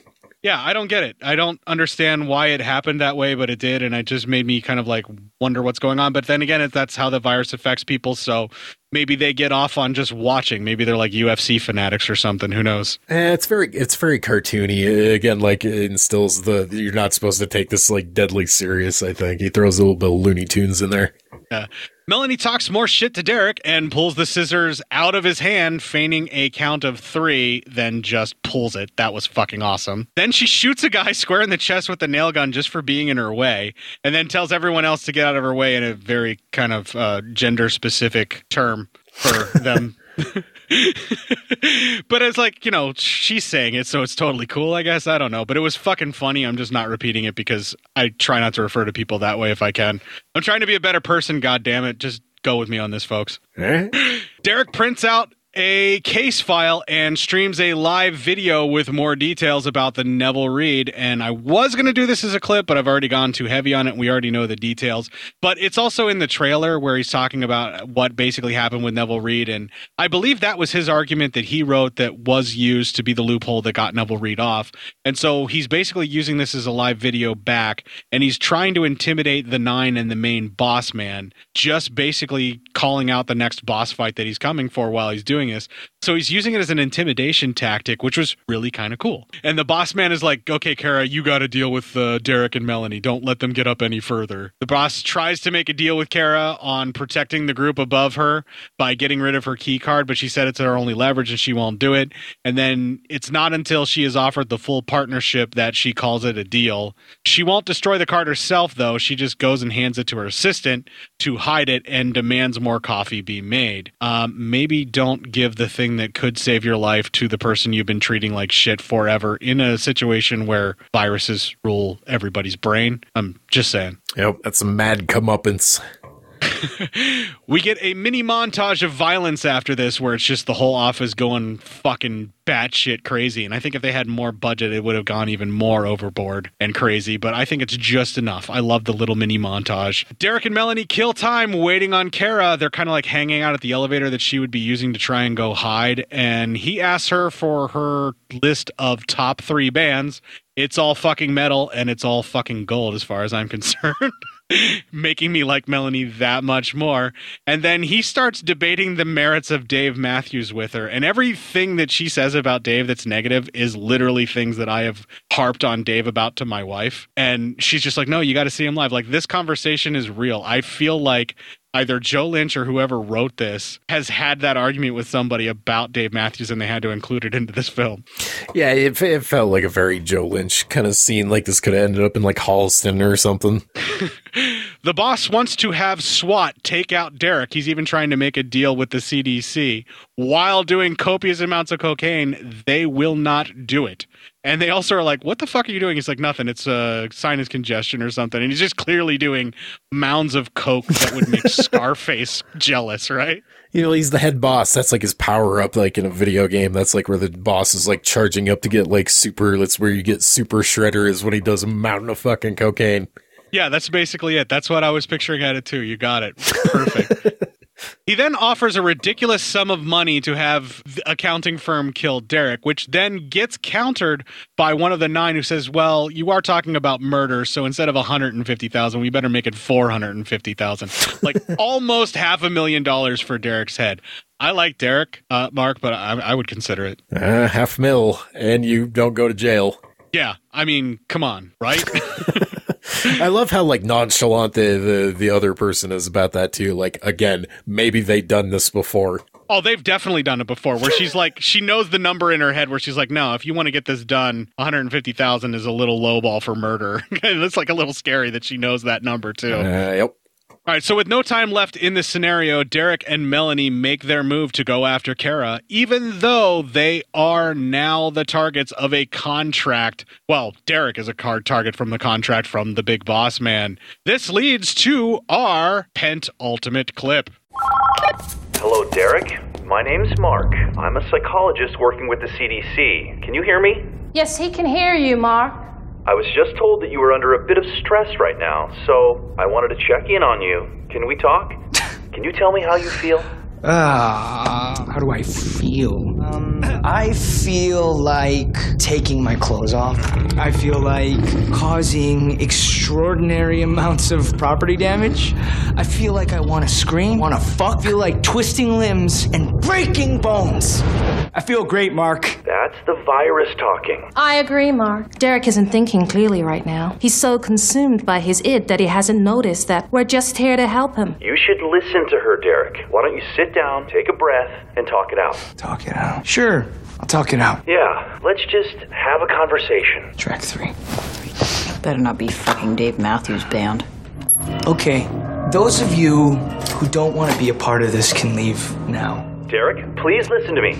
But if you choose to stay, which it seems like you guys are choosing, Derek, please. you understand and agree to the following terms and conditions. Derek!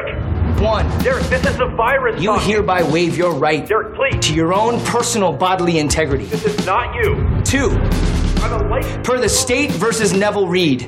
My colleague and I will not be held criminally liable for any felony or misdemeanor that you may be a victim of, including, but not limited to, aggravated assault, aggravated battery, disorderly conduct, destruction of property, mayhem, and first degree murder. And three, terms and conditions may change or be updated whenever the fuck I want! Consider yourselves notified. That's the total fuck you moment right there in that film. There's a lot to unpack in that thing. Like the uh, the psychologist makes me laugh so much with this. And how do you feel like new age psychology bullshit? that, Like uh, like this movie is obviously like a big middle finger to basically. Yeah, I love the way that this movie takes pot shots at corporate culture, the self care kind of type of psychology that isn't really helpful. Like the way that that doctor is talking, you can tell he's not one of the psychologists that are actually like looking to help. He's just basically trying to placate and let someone vent so they feel better and trick them into thinking they've been helped.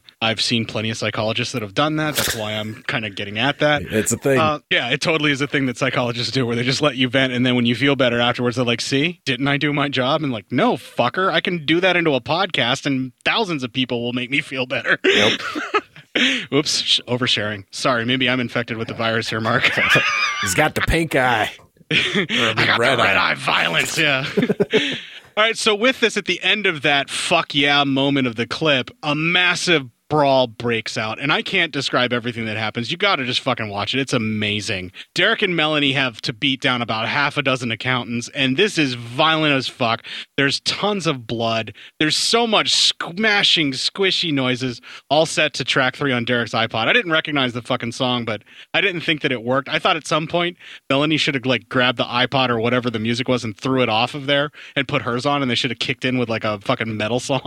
I thought that would have been cool. I forget was it was it a Dave Matthews Band song? No, Uh, oh no, it was uh it was Motherfucker by Faith No More. Motherfucker wasn't the song I would have picked. You I know, think I think Joe Lynch directed one of their music videos. He's got like kind of a, a working relationship with those dudes, and is like a giant Faith No More fan. I, I think he's talked about them before. I dig Faith No More as well, and I'm feel bad that I haven't recognized Motherfucker, and I'm insulting everyone, so I may cut a lot of that out. It's it's kind of drowned out by the sounds of like fucking meat packing, basically, and people's fucking wailing and torment. This is the, the battle of the fucking cubicles. It's like such an insane amount of fucking carnage in such a tight little scene. Like the the editing here is great. Like you get like so much so much mayhem, if you will, in such a short scene that like it's it's kind of a thing to behold.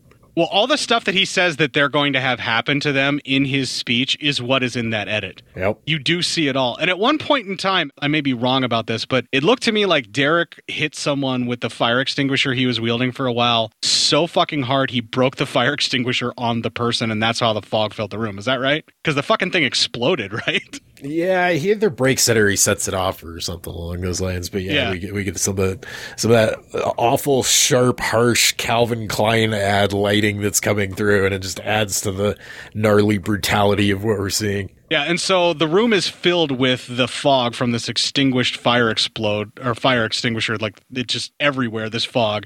And then it's cleared out, and that's when you see Derek busts in on Kara, who tries to negotiate her way out of being killed or hurt, which escalates when she breaks his cup. He goes at her, he's gonna fuck her up, but then she uses the key card once again to keep him from harming her, and she demands that her assistant bring it to him because she caves once she gets exactly what it is that she wants in the deal. Her assistant brings it to her, but it is melted. The card is all fucking ruined until Derek looks at it, or actually, it makes the same normal sound, but then Derek looks down and sees that it's destroyed, and then she doesn't realize that it's destroyed until Derek points that out. That's when the assistant says that she microwaved the fucking card because the folks upstairs offered her a promotion to do it because they didn't trust her, nor should they. Her assistant then mutilates the ever loving shit out of Kara as Derek and Melanie watch with glee. uh, you don't get to see it, but you hear it. But it makes me think that they shot it because you see the after effects of it. Basically, the assistant like stabs her, throws her to the ground, and pushes her face down on the treadmill that she likes to run on, and basically rips her fucking face off with the force of the treadmill. Right? That, that's what happens. I guess, like you said, a lot of this is off camera, and the, the, the shot of her like afterwards is pretty brief. So I didn't I didn't realize, but yeah, I'm pretty sure that's that's what happens. And yeah, I kind of get the feeling maybe they shot this but cut it for because I, I can't remember if this is R rated or if like the version on Shudder is like unrated or if they even tried to get this into theaters. I kind of don't think they did, but um, Yeah. yeah, I don't know what happened there. It seems it seems weird. I kind of would have liked to have seen seen that shot, but maybe maybe they didn't shoot it, and there, there's a reason they did it that way because it was cheaper. Well, whatever happened, Kara is face down on her treadmill, face first on the tread, and her head is moving, but there's just chunks where her face used to be, and you basically see that after effect of that, and that's why I kind of pieced it together. That's probably what her assistant did. Regardless, Kara's fucking dead as dead can be. Yeah, real Derek- dead. yeah. Derek shows the boss the mutilated body of Kara via a video chat and tells him that Meg is actually crazy as fuck. So he made a bad move in promoting her. Love that. They cut from this to Derek and Melanie have a heart to heart where he looks at her mortgage paperwork to tell her it is part of a bad batch of mortgages, which will give her some leverage. All she has to do is ask the bank for the paperwork. They will probably have a time a hard time producing the original paperwork, and that will basically buy her some time and or make it to where she can leverage her way out of it but all she really needs is a signature from one of the assholes upstairs, and that could void it out completely as well. Derek then receives a video chat from his boss, who has his friend Owen's body delivered to his office, which he lays out a tarp and proceeds to piss on on the video in front of Derek. Derek loses it because his friend has kids, and that's when he basically says that this virus is fucked up. He can't modulate at all, and he's just basically losing his emotions right there. And obviously, you know, Owen's his friend, and Owen has kids, and Owen didn't deserve any of that. It's all Derek's fault that that all happened. So, of course, he's going to have that response. Melanie tries to comfort him a little bit, but then that kicks off some fucking hormones going nuts, and the virus decides it's time to throw down for some violent fucking in the middle of the chaos. Now, I say it's violent fucking, but it really isn't that violent of fucking. They just cut it in such a way. Uh, it looks like passionate, deep love making, but, you know, maybe a little more aggressive than what some folks like. I don't know. It's intense. Yeah. Either way, it looks like good old Glenn from The Walking Dead has traded up, if you know what I'm saying. yeah. Well, yeah. I mean, yeah. He wasn't doing too bad before, though. No, not at all. I'm not saying that he was. I'm just saying that uh, Melanie, being a metalhead and also quite an aggressive lady, he's traded up. In performance wise, is what I'm getting at. You done good, Glenn. Yeah, that angry fucking really worked for me, is all I'm saying. All right, they cut from this to Dave Matthews Band playing as they both just had some amazing sex. They both talk about how they kind of like the virus for what they just went through here with at least the sex part, and they're going to try and figure out what it is that they're going to do next. They head to the main IT guy, and by main, I mean the only one, because this cheap soulless corporation has figured out how to make one man do the work of an entire team with no budget, and they force him to attack the computer of one of the higher ups. Now, I believe that they choose the one that actually fucked up Melanie's mortgage. That's why they picked her, right? I think so. I mean, that's pretty much what this film is setting up. So I'm pretty sure, but I'm not 100%. So if I'm wrong, somebody correct me on that in the, the group or something. And he has the IT guy run a virus on the machine. So he tricks her into installing the virus on her computer to hack her machine. They dig into her computer and basically back it up, then completely destroy everything. They're pulling kind of a ransomware. Nowadays, they would just probably encrypt all this stuff with a key that only they have, and that's all they would need to do. I mean, you don't have to delete everything to destroy the computer now. You just, you know, encrypt everything with a key that only you have. Not that I've ever or would ever do such a thing. right. Uh, they, they also said that she had, they, she had like incriminating things on her hard drive too, which is kind of more what I got out of it is that they knew there would be things on there that they could blackmail her for, like her apparent, uh, like foot fetish porn, I think is what they brought up. Yeah, they talk about the porn, but they also have a bunch of other things. So it's probably all the leverage that she has on everyone else in the nine to keep her in her place. Right. And keep her, you know, in her level of comfort. But also maybe some of the things that she has on some of the clients to keep the clients' billings coming in and stuff like that. So it's like her entire life is in that computer and all the stuff that she has for leverage, you know, like you were talking about. And she didn't back up the system herself because she's, you know, a corporate greaseball that doesn't know how to do that kind of thing. That's why I'm saying all they needed to do was encrypt it all. Yeah. She would have been able to figure that out. Her password is probably 1111. Well, no, what I'm saying is if the IT guy encrypted it all, then he could have made it look like she'll never be able to get in there. But I think they just did that for effect so people know that they fucked up her computer. Oh, not everybody yeah. not everybody gets the whole computer thing that I'm talking about, so I'll just fucking shut up now. they use the backup of her system as leverage to get her to come down with a backup key card to let them upstairs. She chooses the meeting spot and has a gun set there ahead of time because she thinks she's so goddamn clever. They get ready to meet with her and they show up to the room first. And as she tries to reach for the gun that was planted, Derek already got it. He even says something about the pay in this building is directly inverse to the intelligence of the people that are getting paid or something like that. Yeah. Where he's like, so if you're going to try and fuck with someone, make sure that they make more than you or something. I can't remember what it was, but he basically says, you're too dumb to beat me, is basically what he was saying. Yep. Uh, they get the key card that they were looking for and try to have her sign the mortgage to void it. She refuses, basically just stating that all she'll do is just claim temporary insanity or whatever. So Melanie smashes that backup drive and asks for the time alone with the woman to go after her for ruining her life. As Derek goes to leave, he is jumped by the security guard who caused Owen's death, and a serious knockdown, drag out fight ensues as mud holes are stomped into people and they are then walked dry. Melanie is stopped short of killing the woman because the key card is a dummy card. The guard was going to mace out Derek's eyes during that fight, but Derek catches nearly all, if not all, of the mace in his mouth and then spits it into the eyes of the guard and stabs him in the head with a screwdriver. That was hardcore. That made me queasy. that was so insane. I've never seen that done in a movie. You don't see mace used uh, or like pepper spray or whatever used in movies like as a threatening weapon too terribly often. I think more often than not you see it used as like a scene of comedy, like somebody getting maced when it's an unexpected thing. And this one, it was unexpected, but also the the the line about burning your eyes out, like, and he's holding a can of that shit. That's like for anybody that's ever been pepper sprayed or mace, that's a real visceral kind of fucking like any kind of eye stuff is already like disturbing enough. But yeah, just imagining like somebody just going to fucking town with that stuff is, uh, it makes my skin crawl. All you have to think of is how bad it fucking sucks when you wipe your hand your your eye after cutting up an onion and get some onion juice in there and then extrapolate that out for a chemical reaction or something that has capsin or like super hot and how uncomfortable that would be. And now I've only ever seen mace used as a weapon like that in one other film that I can think of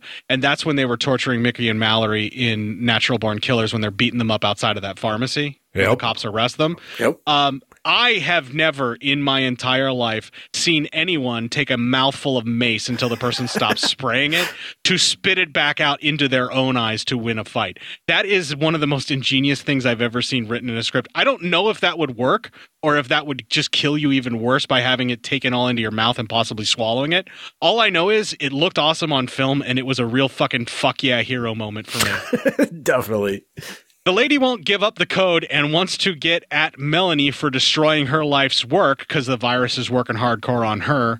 They threaten to kill the woman with the countdown, but then Derek turns on Melanie in order to get at the boss man, and she curses him out as he ties her up for the woman who is laying out all of the tools to torture her. Derek gives Melanie a kiss, which she is very reluctant to do at first, but then accepts it and the kiss goodbye. She then has a small grin on her face after he does that kiss. He then gets in the elevator as the door closes. He drops a bunch of nuts and bolts, revealing he actually set up the woman by undoing the bolts on the chair Melanie is tied to. The woman turns to see Melanie charging at her with a hammer, and she is fucking dead. And again, we, we, don't, get we- to see that, but Nope. we know from the sounds she fucks her up bad. yeah. And like sometimes the sound design is all you need. I was watching this with headphones on, and there was a couple moments where the sound design made me wince with a couple of strikes where I'm like, oh, that sounds awful. Yeah, they so did crunchy. a really good job with it. Yeah, it's very crunchy, very like squishy, just all of the nasty sounds like you've ever heard someone sustain a really bad injury from are right there for you. Yep. Derek kicks the living shit out of himself on the way upstairs. It kind of reminded me of like an Andrew W.K. G.G. Allen moment there. He's just punching himself just to get himself psyched up. Yeah. Or for those of you that are into the 31 Doomhead as he's getting ready and getting psyched up and punching himself in the mouth or whatever. Or Edward Norton in Fight Club. Sure, that too. Just some dude that's like, I want to get hit and I want to get hit now. Clip. so he reaches the top. The people there automatically greet him with champagne and a deal for a partnership just to do whatever by way of truce to try and keep from getting everybody killed because they know he can get away with it. They know he's going to do it. And big fucking shock. Everybody in the fucking top is a bunch of goddamn cowards who can't even defend themselves. So they just throw money at the problem. Big shock there for corporate America Yep. Part of the truce is this list of perks that goes so long and so much stuff that it kind of morphs from being completely disgusting and outrageous to just ridiculous the amount of shit that he's being offered. He's basically being given perks that most people will never receive in their entire life if they were to save up for just one of them. Yeah. Cough. Health insurance. Cough. Right. It's ridiculous what he's being offered. He's basically being literally offered a Faustian deal here. I mean, it's a literal Faustian deal. He signs his name on the dotted line, he gives his soul away to them, and then he's one of them. Yep. Everything that he ever thought he wanted, everything he could ever want to be is in this deal. And he turns it down because the virus has made him see that's not really what he wants out of life. And it is time for him and the boss man to throw down. The boss powers up with a huge pile of coke, the likes of which would make fucking Scarface wince. I love how he still has it off of his nose and it's just like still this huge fucking pile. Like he literally just buries his face in it. That's It's always my ridiculous. my favorite part in a movie where they go past just snorting cocaine and they just start throwing mounds of it like at themselves or at other people and shit. That's that's when it's like, all right, this movie's taking off the fucking reins. I do like that he actually uses the cocaine as a weapon to blind Derek. That's such a video game, like an 80s video game bad guy thing to do, isn't it? Or like an old western where they throw sand, except for obviously there's no sand up in the uh, Right. in the old corporate office. Right, but I mean, since he's using coke, he's using a drug, and then like it's it fucks up Derek, and it kind of amps him up a little bit more. I think once the coke gets out of Derek's eyes, that he can see, but then he absorbs it into his bloodstream, and that amps Derek up. So like the boss also kind of leveled Derek up for a second. All right, this is scene like that in Mandy kind of too. I think where Nicolas Cage gets the gets some drugs thrown in his face, uh, works against the whoever threw it. Yeah, exactly. All right, so Derek uses the brass knuckles he took off of the other boss beatdown, so he gets the weapon to power up. Total video game moment here.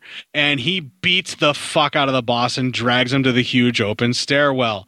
He asks for a vote from the nine. They all say to kill him with that slash across the throat vote that we saw earlier.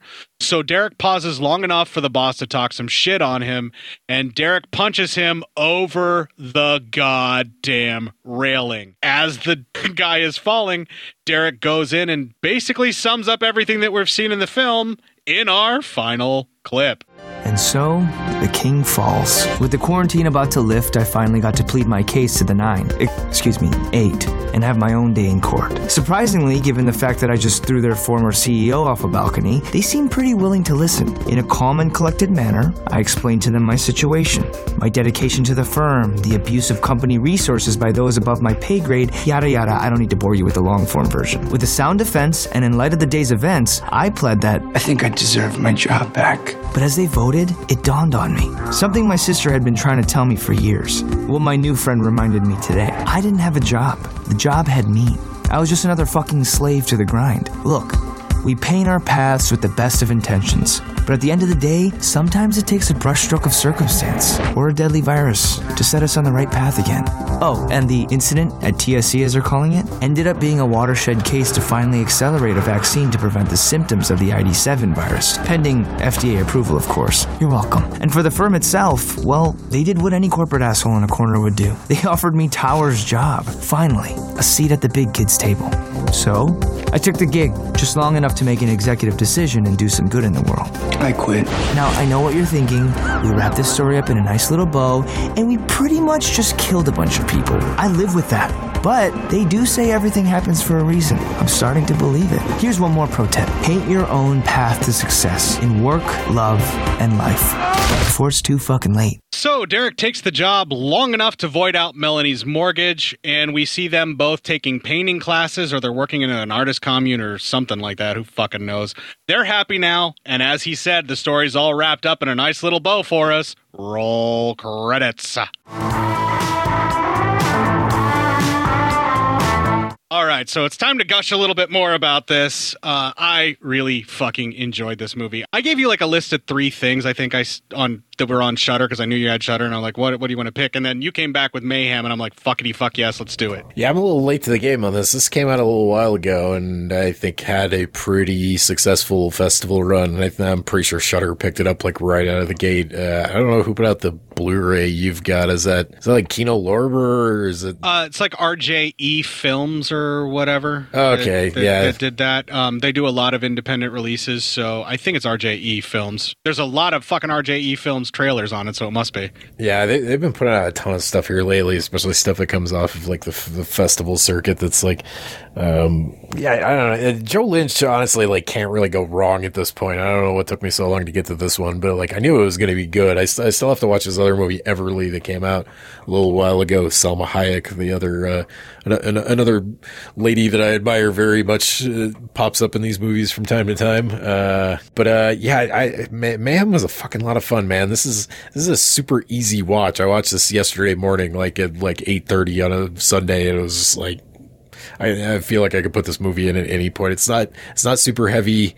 It's like super satisfying. I, I don't know. I, you can't really go wrong with this movie. I don't think. Yeah, I actually really enjoyed it as well. Um, this came out at the same time as like Belko Experiment, which was a bigger budgeted movie with a very similar plot line. And I think that Mayhem kind of got buried under the weight of that because that had James Gunn attached to it as like a producer or some shit, right? Yeah, I think so. I'm not saying that Belko Experiment is not a good film. I'm not saying that I don't also own that. And I'm not saying that I didn't watch them back to back because I wanted to watch Office people murder each other for no fucking reason other than just to murder each other, you know? Um, but I got to say, I enjoy Mayhem more if you're going to compare the two. And they're contemporaries. You kind of have to acknowledge the fact that they came out at the same time with a very similar plot line. What works for me in Mayhem, and people may call it ham fisted, or we called it broad paintbrush strokes with that, just to kind of alliterate to what was going on with. Uh, I wanted to call him Glenn. Oh Jesus, Derek, uh, being a painter as well, and that's where he finds his joy in painting more than being a corporate schlub. I really like the way the film actually has a start to finish sort of message about And it gets driven home right at the very end of the clip where he's like, You do what makes you happy and you find your path in life that makes you happy and don't lie to yourself about what that's going to be because he found out way too late and really the hard way that being a corporate shill isn't what would make him happy and the amount of perks and money that he had to get that didn't do anything for him anyway.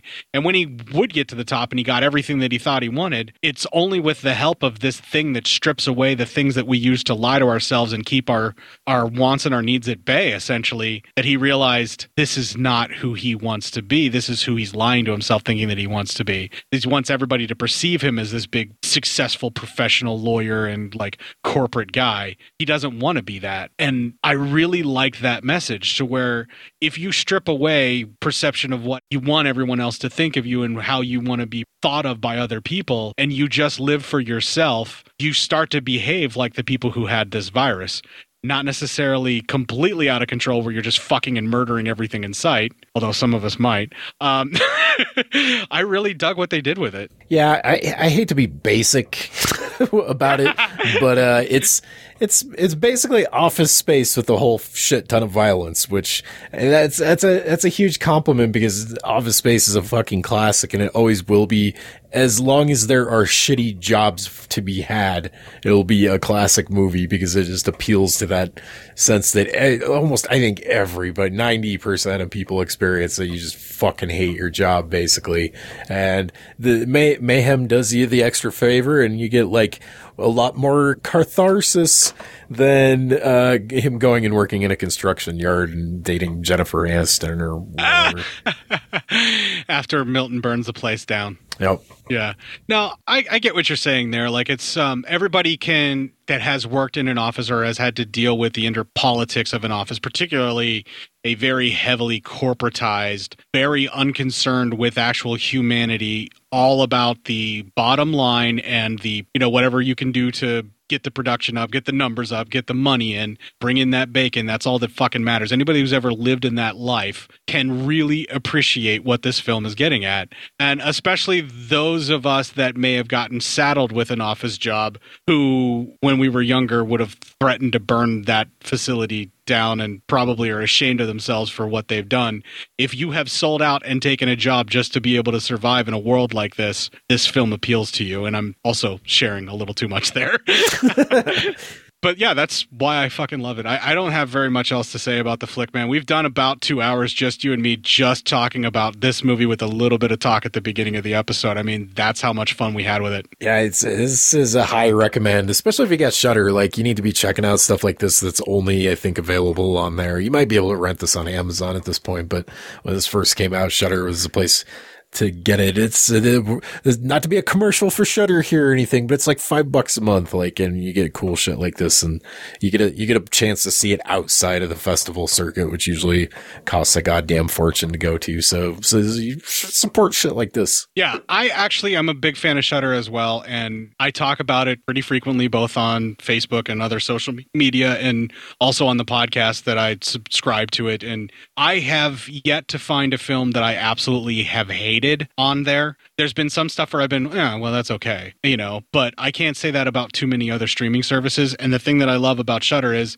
it's specifically for me. I mean, they literally made it for me when they hired Joe Bob. Oh, definitely. Yeah. if you, you want to, you want to keep my subscription money until the end of fucking time, just keep, keep Joe Bob doing specials and I'll, I'll be there. Yeah. Give him like a season every couple of months and I'll be there and you'll, you'll keep my yearly subscription for sure. And it's movies like this that are just the icing on the cake.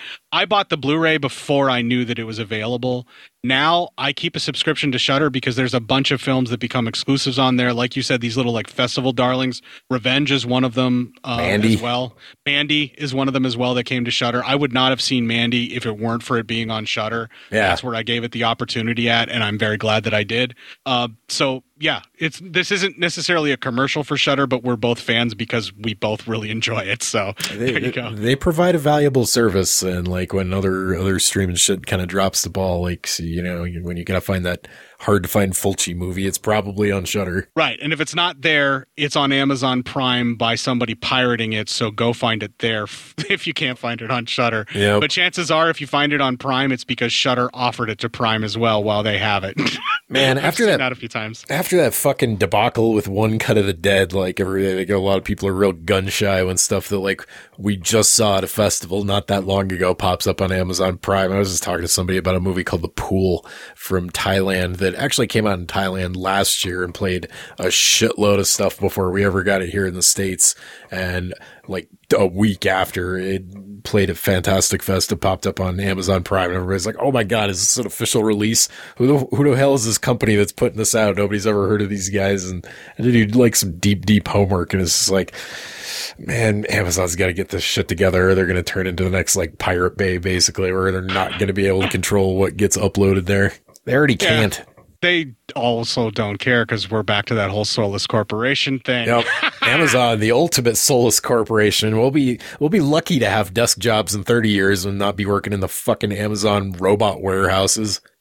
Changing the oil in old Bender who's gonna get you your fucking dog food to your house, two day delivery.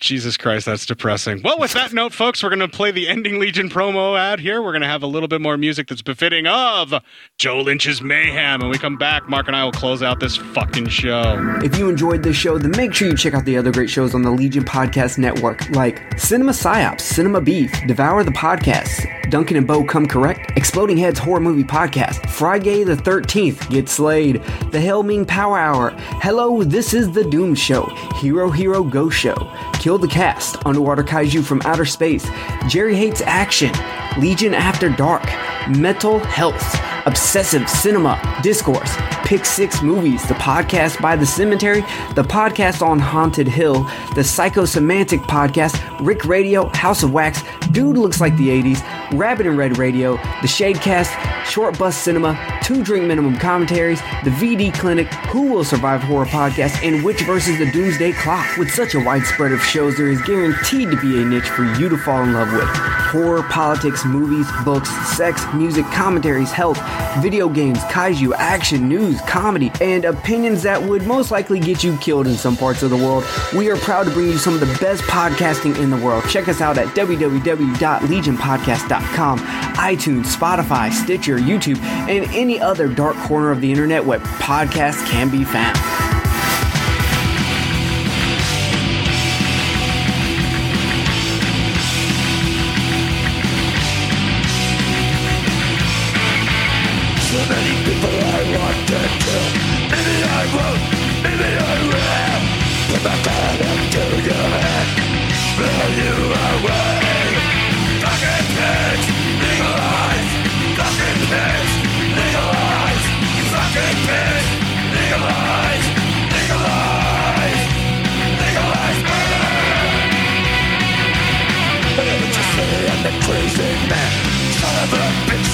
With a gun in his hand. You're gonna know I am today. I'm your enemy. It's not a war of my wood. I was a kid, a savage bloodbath. Stick a dagger deep in your chest. And veins away. In a pool of blood. Where you belong. In a dictator. On the cold, cold ground. Watch the square. Watch the murder. Fucking pigs. Legalize. Fucking pigs. Legalize. Fucking pigs. Legalize. Fucking pigs.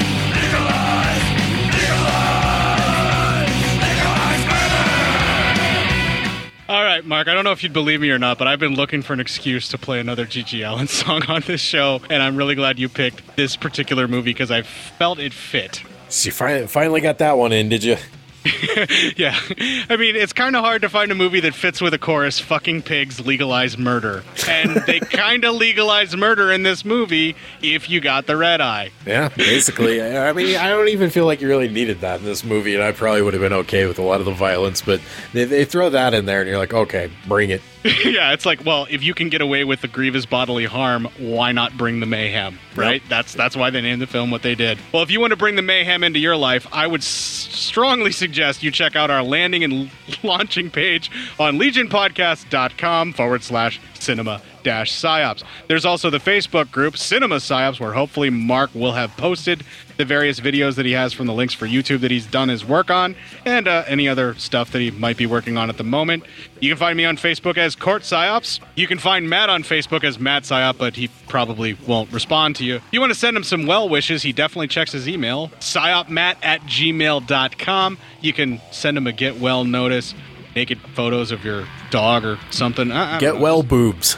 Yeah, send them photos of boobs that are get well boobs, and actually uh, send me the photos of the get well boobs as well, just so I can make sure that they're the kind of get well boobs that will make them feel better, right? Or so you can s- save them for when you need to get well. Right, yes. Or just send me photos of boobs, cinemapsyopscourt at gmail.com. You can also tweet a couple of tweets to a couple of twats. I'm at court underscore psyop. He's at psyop matt. We're on the gram of Insta, cinema underscore psyops, and by we I mean me. There's also that flick chat group code of cinema psyops. I'm not on there as much as I'd like to. And Mark, you said you have an Instagram for following your videos and photography and all that stuff that you're doing? Yeah, the Instagram is fancy underscore mark. All the rest of my crap is just fancy mark, like Letterboxd, and uh, Twitter's the fancy mark. So if you just look around there, you can probably you find me. I'm out there. I'm putting shit online. I'm also following Mark on the Instagram. I'm friends with Mark on the uh, Facebooks. Mark's in the group and all of that kind of stuff. If you want to reach out to Mark, it's he's real easy to find. Fancy Mark, not I'm out- hard at all. I'm out and there. Check out, yeah, check out those videos. And again, Mark, seriously, whenever this gets posted on uh, Sunday, go ahead, feel free, put that stuff in the group. Let, let everybody see that stuff, man. We I work really hard that. on it. They should check it out. Thanks, man. Well, I appreciate you uh, coming on and helping fill in for the show. I had a blast. Uh, you weren't just chosen because you were first come, first serve. You were chosen because I haven't gotten to fucking chat with you and actually had to do a good show with you in a, a long time. So it was a blast to have you on. Thanks again. Yeah, I appreciate it. Thanks for having me, man. And everybody, thank you for downloading and listening to this episode. Raise a little of your own fucking mayhem, get a little red eyed, kick the fuck out of everything in sight and this week, and make them your bitch. Well, I find it hard to concentrate while you sit there and contemplate why success is such an aphrodisiac. Cause the push comes down to shove and you start to talk of love. I don't know why I don't get up and give your face a smack.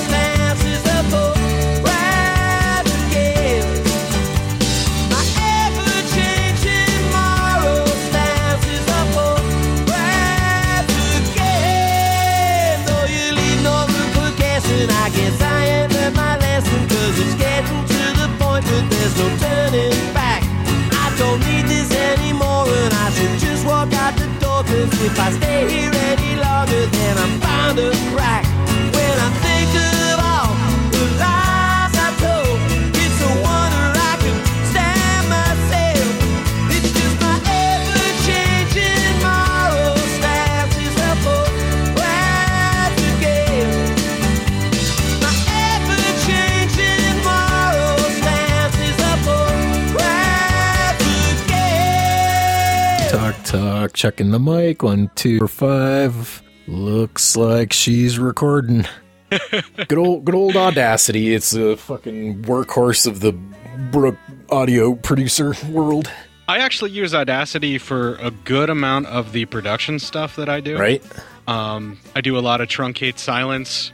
A lot of leveling stuff is done through there. Um, most of my chopping, just because I'm used to it, I do in Final Cut Pro, just because I'm used to it. Yeah. And that's that's just what I what I know how to do, and I'm actually a lot quicker with it. When I have to try and edit in anything else, I'm slow as fuck. But for whatever reason, because I know the key commands in Final Cut Pro, I just edit in that. yeah. And I, I already had a copy, you know?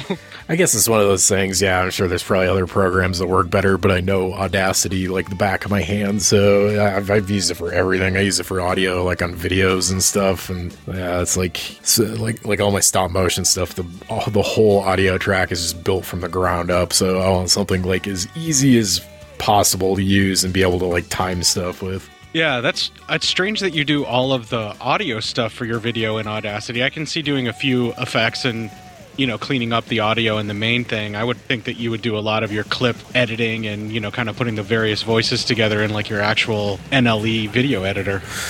Yeah, well, uh, I don't know.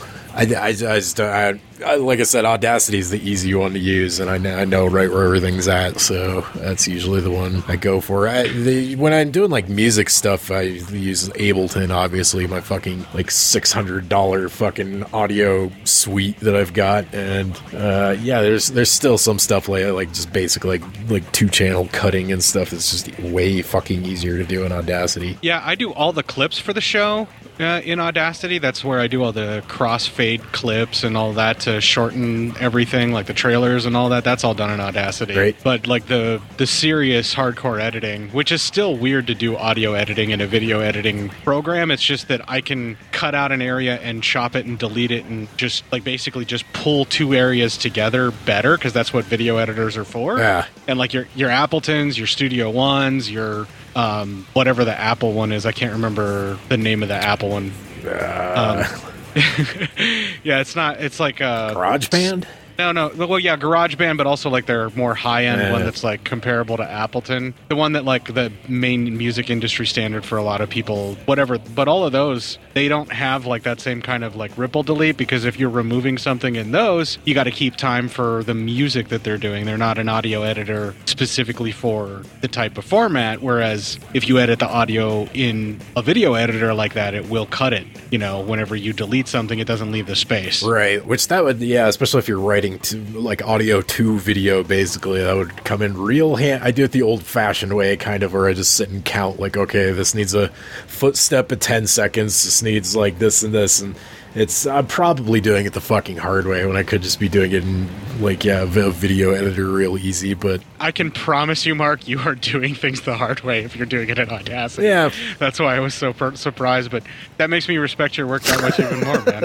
it's a pain in the ass. That, that hard. Well, you're doing it almost the old fashioned way where, like, they would literally have a tape running and they would record the audio tracks to the tapes as they're doing the editing to try and sync sound and all of that. I mean, you're doing like the digital equivalent of that, is what it sounds like. Basically, yeah, it's it's all just kind of built from the ground up.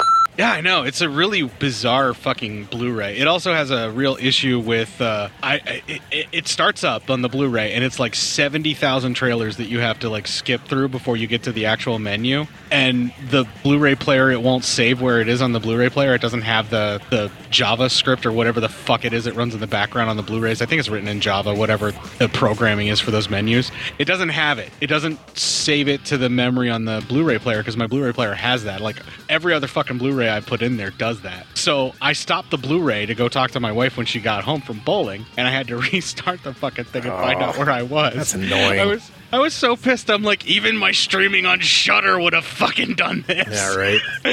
yeah. I paused because I thought you had something you wanted to say there for a sec. Uh, I did. No, I kind of lift my brain. That's okay. All right, this is seemed like that in Mandy kind of too. I think where Nicolas Cage gets the gets some drugs thrown in his face, uh, works against the whoever threw it. Yeah, exactly. I just watched that actually after my uh, Halloween party with everybody. Um, most of my guests were not as impressed with it as I was, unfortunately. Eh, well, we can't. We, they're not all as cool as us, I guess. Nah, it just wasn't for them. It's totally fine. Yeah. Not Mandy's not for everybody. No, it's not. Definitely not.